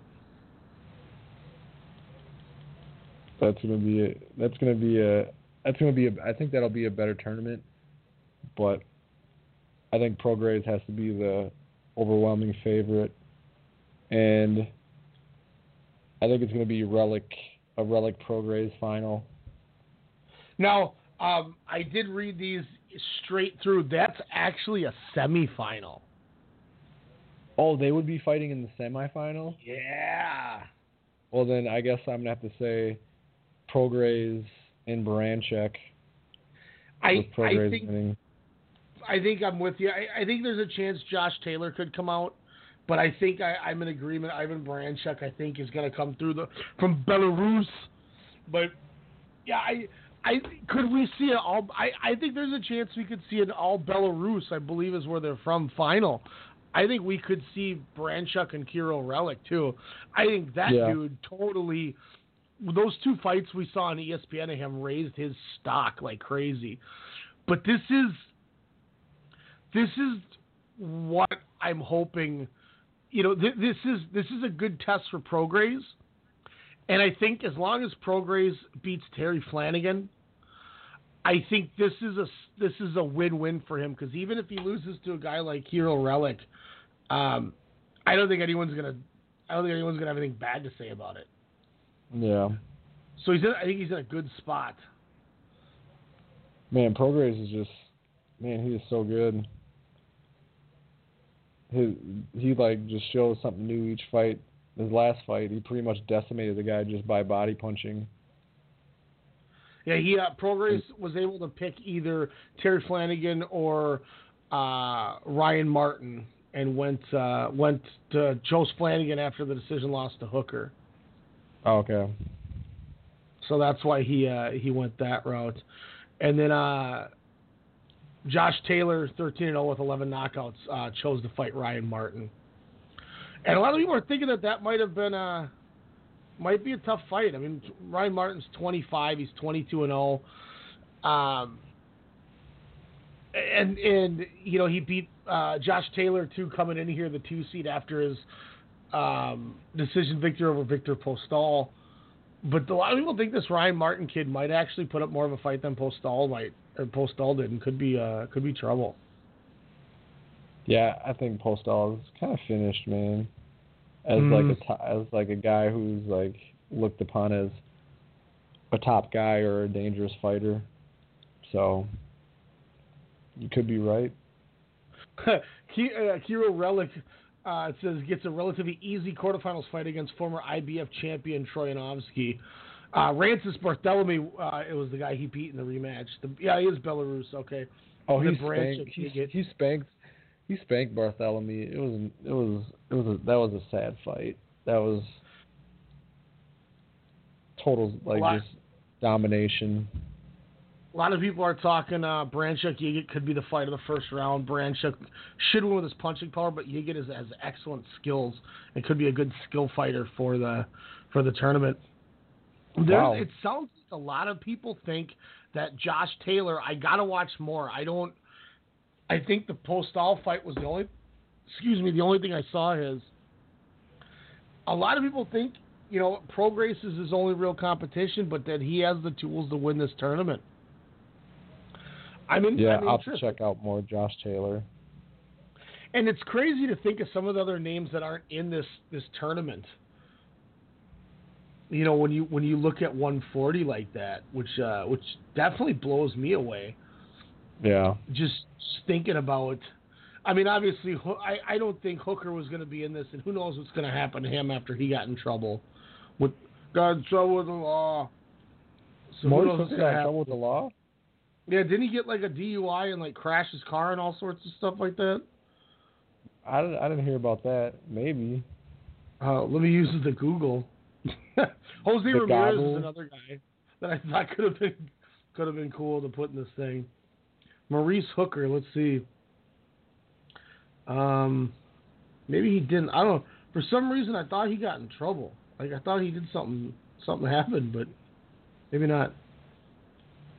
Uh, Maurice Hooker arrested allegedly driving while intoxicated July 11th. Yeah, newly Oh, crowned man. champion. Two days after uh, it happened. Expected to join Matchroom Boxing under a co-promotion deal. Now that might be off the table. Jeez. Man, back to back to back to Maurice Hooker when when he completely didn't uh, didn't show up when I was at Kolo- uh, Kovalev War. That was the one of the that fight sucked. I don't even I remember who he fight. fought. Yeah, he fought bad. some guy that shouldn't have some guy that shouldn't have been in the ring with him. And, And was the was, guy was Hooker like the favorite too, or was he not the favorite? Oh, he was a big favorite, I believe. This was supposed to be his like coming out fight, I think, or that one was, where like they're supposed to be like, okay, now this Maurice Hooker is Oh, a hot yeah, prop. Yeah. it was he got that draw against it was like Darleys Perez or something. Yeah, It was it was like a ten round draw. That's right. That dude has three draws already. Man. Maurice. uh, I mean, so some interesting fights, some interesting stuff. Um, I'm intrigued though. I think they'll be fun, and I, I love the fact of some of the, uh, you know, some of some, bringing in the 118 guys because those are going to be seven bang around fights. Yeah. Yeah, man. I I hope they these. I hope these fights are televised somewhere where we can watch them. Especially, I want to see more of Inoue. Elijah, I'm gonna buy you a fire stick, and then you just got to get up in the middle of the night for those European fights. Man, I, fire sticks are illegal in my house. Illegal in your house? Yeah, Alicia thinks. Alicia's like, that's like stealing. I'm like, no, not technically because it's not. We're not. I'm not downloading. It's streaming. She's like, no, I don't want to get in trouble. It's just an app. You're literally downloading an app called Kodi that shows everything. I know. That's I tried to explain this It's to not her. illegal. All right, I'll tell you what. You can put the Fire Stick on your laptop. What about that? Yeah. Think that? You Yeah. Can pull that one off? I could try. I will give you uh, links. You can watch it on your cell phone. Tight. Otherwise, just go on Daily Motion. Usually the day after, and they'll be up there for like two, three days before they get pulled. I got Kodi on my Xbox, but I can't figure out how to get to work. Yeah, I need to be bolder, but I I, I have Kodi. I have Kodi on my Xbox. So I can't figure out how to get it to work. Use that YouTube. I tried using YouTube, it just for some reason doesn't work for me. Stupid YouTube. I'm like, hey, what's up? That's all the time we. Sounds like he's going. Whoa. I know. I need to get a better hello from him. Fun, fun show. Glad we get back to you. Uh, as we said before, changes are coming. Changes are coming. We just need to figure out how they're coming. Uh, tomorrow, I believe, 10 p.m. will be on late night WrestleCast Radio. We got four nights of the G1 to cover. We got a Raw and a SmackDown. Also, I want. I'm trying to watch the Dragon Gate show from Kobe World Hall that took place on Saturday. Uh, a bunch of news and rumors. Main event was Masato, Masato Yoshino defending the Open the Dream Gate title against Shingo Takagi, which I I, like was like, Shingo. yep, Shingo's awesome. And then there was another dope. Uh, oh, it was a dope tag title match. It was it was Big Ben, uh, Ben K and Big Roethlisberger? defended them against. What's that? Roethlisberger? Big Hell Ben no. Roethlisberger? That guy get that guy's trash. Trash. uh, so we got a bunch of that stuff coming up Tuesday. Uh, we're finally getting that Tennessee Titans preview for Jordan knocked out. Get that all figured out. For everybody that's in fantasy and you're listening, you got two weeks to get your keepers in. So everybody listening that does fantasy, you got two weeks. I'll catch y'all next week. keepers. Stand count. We out.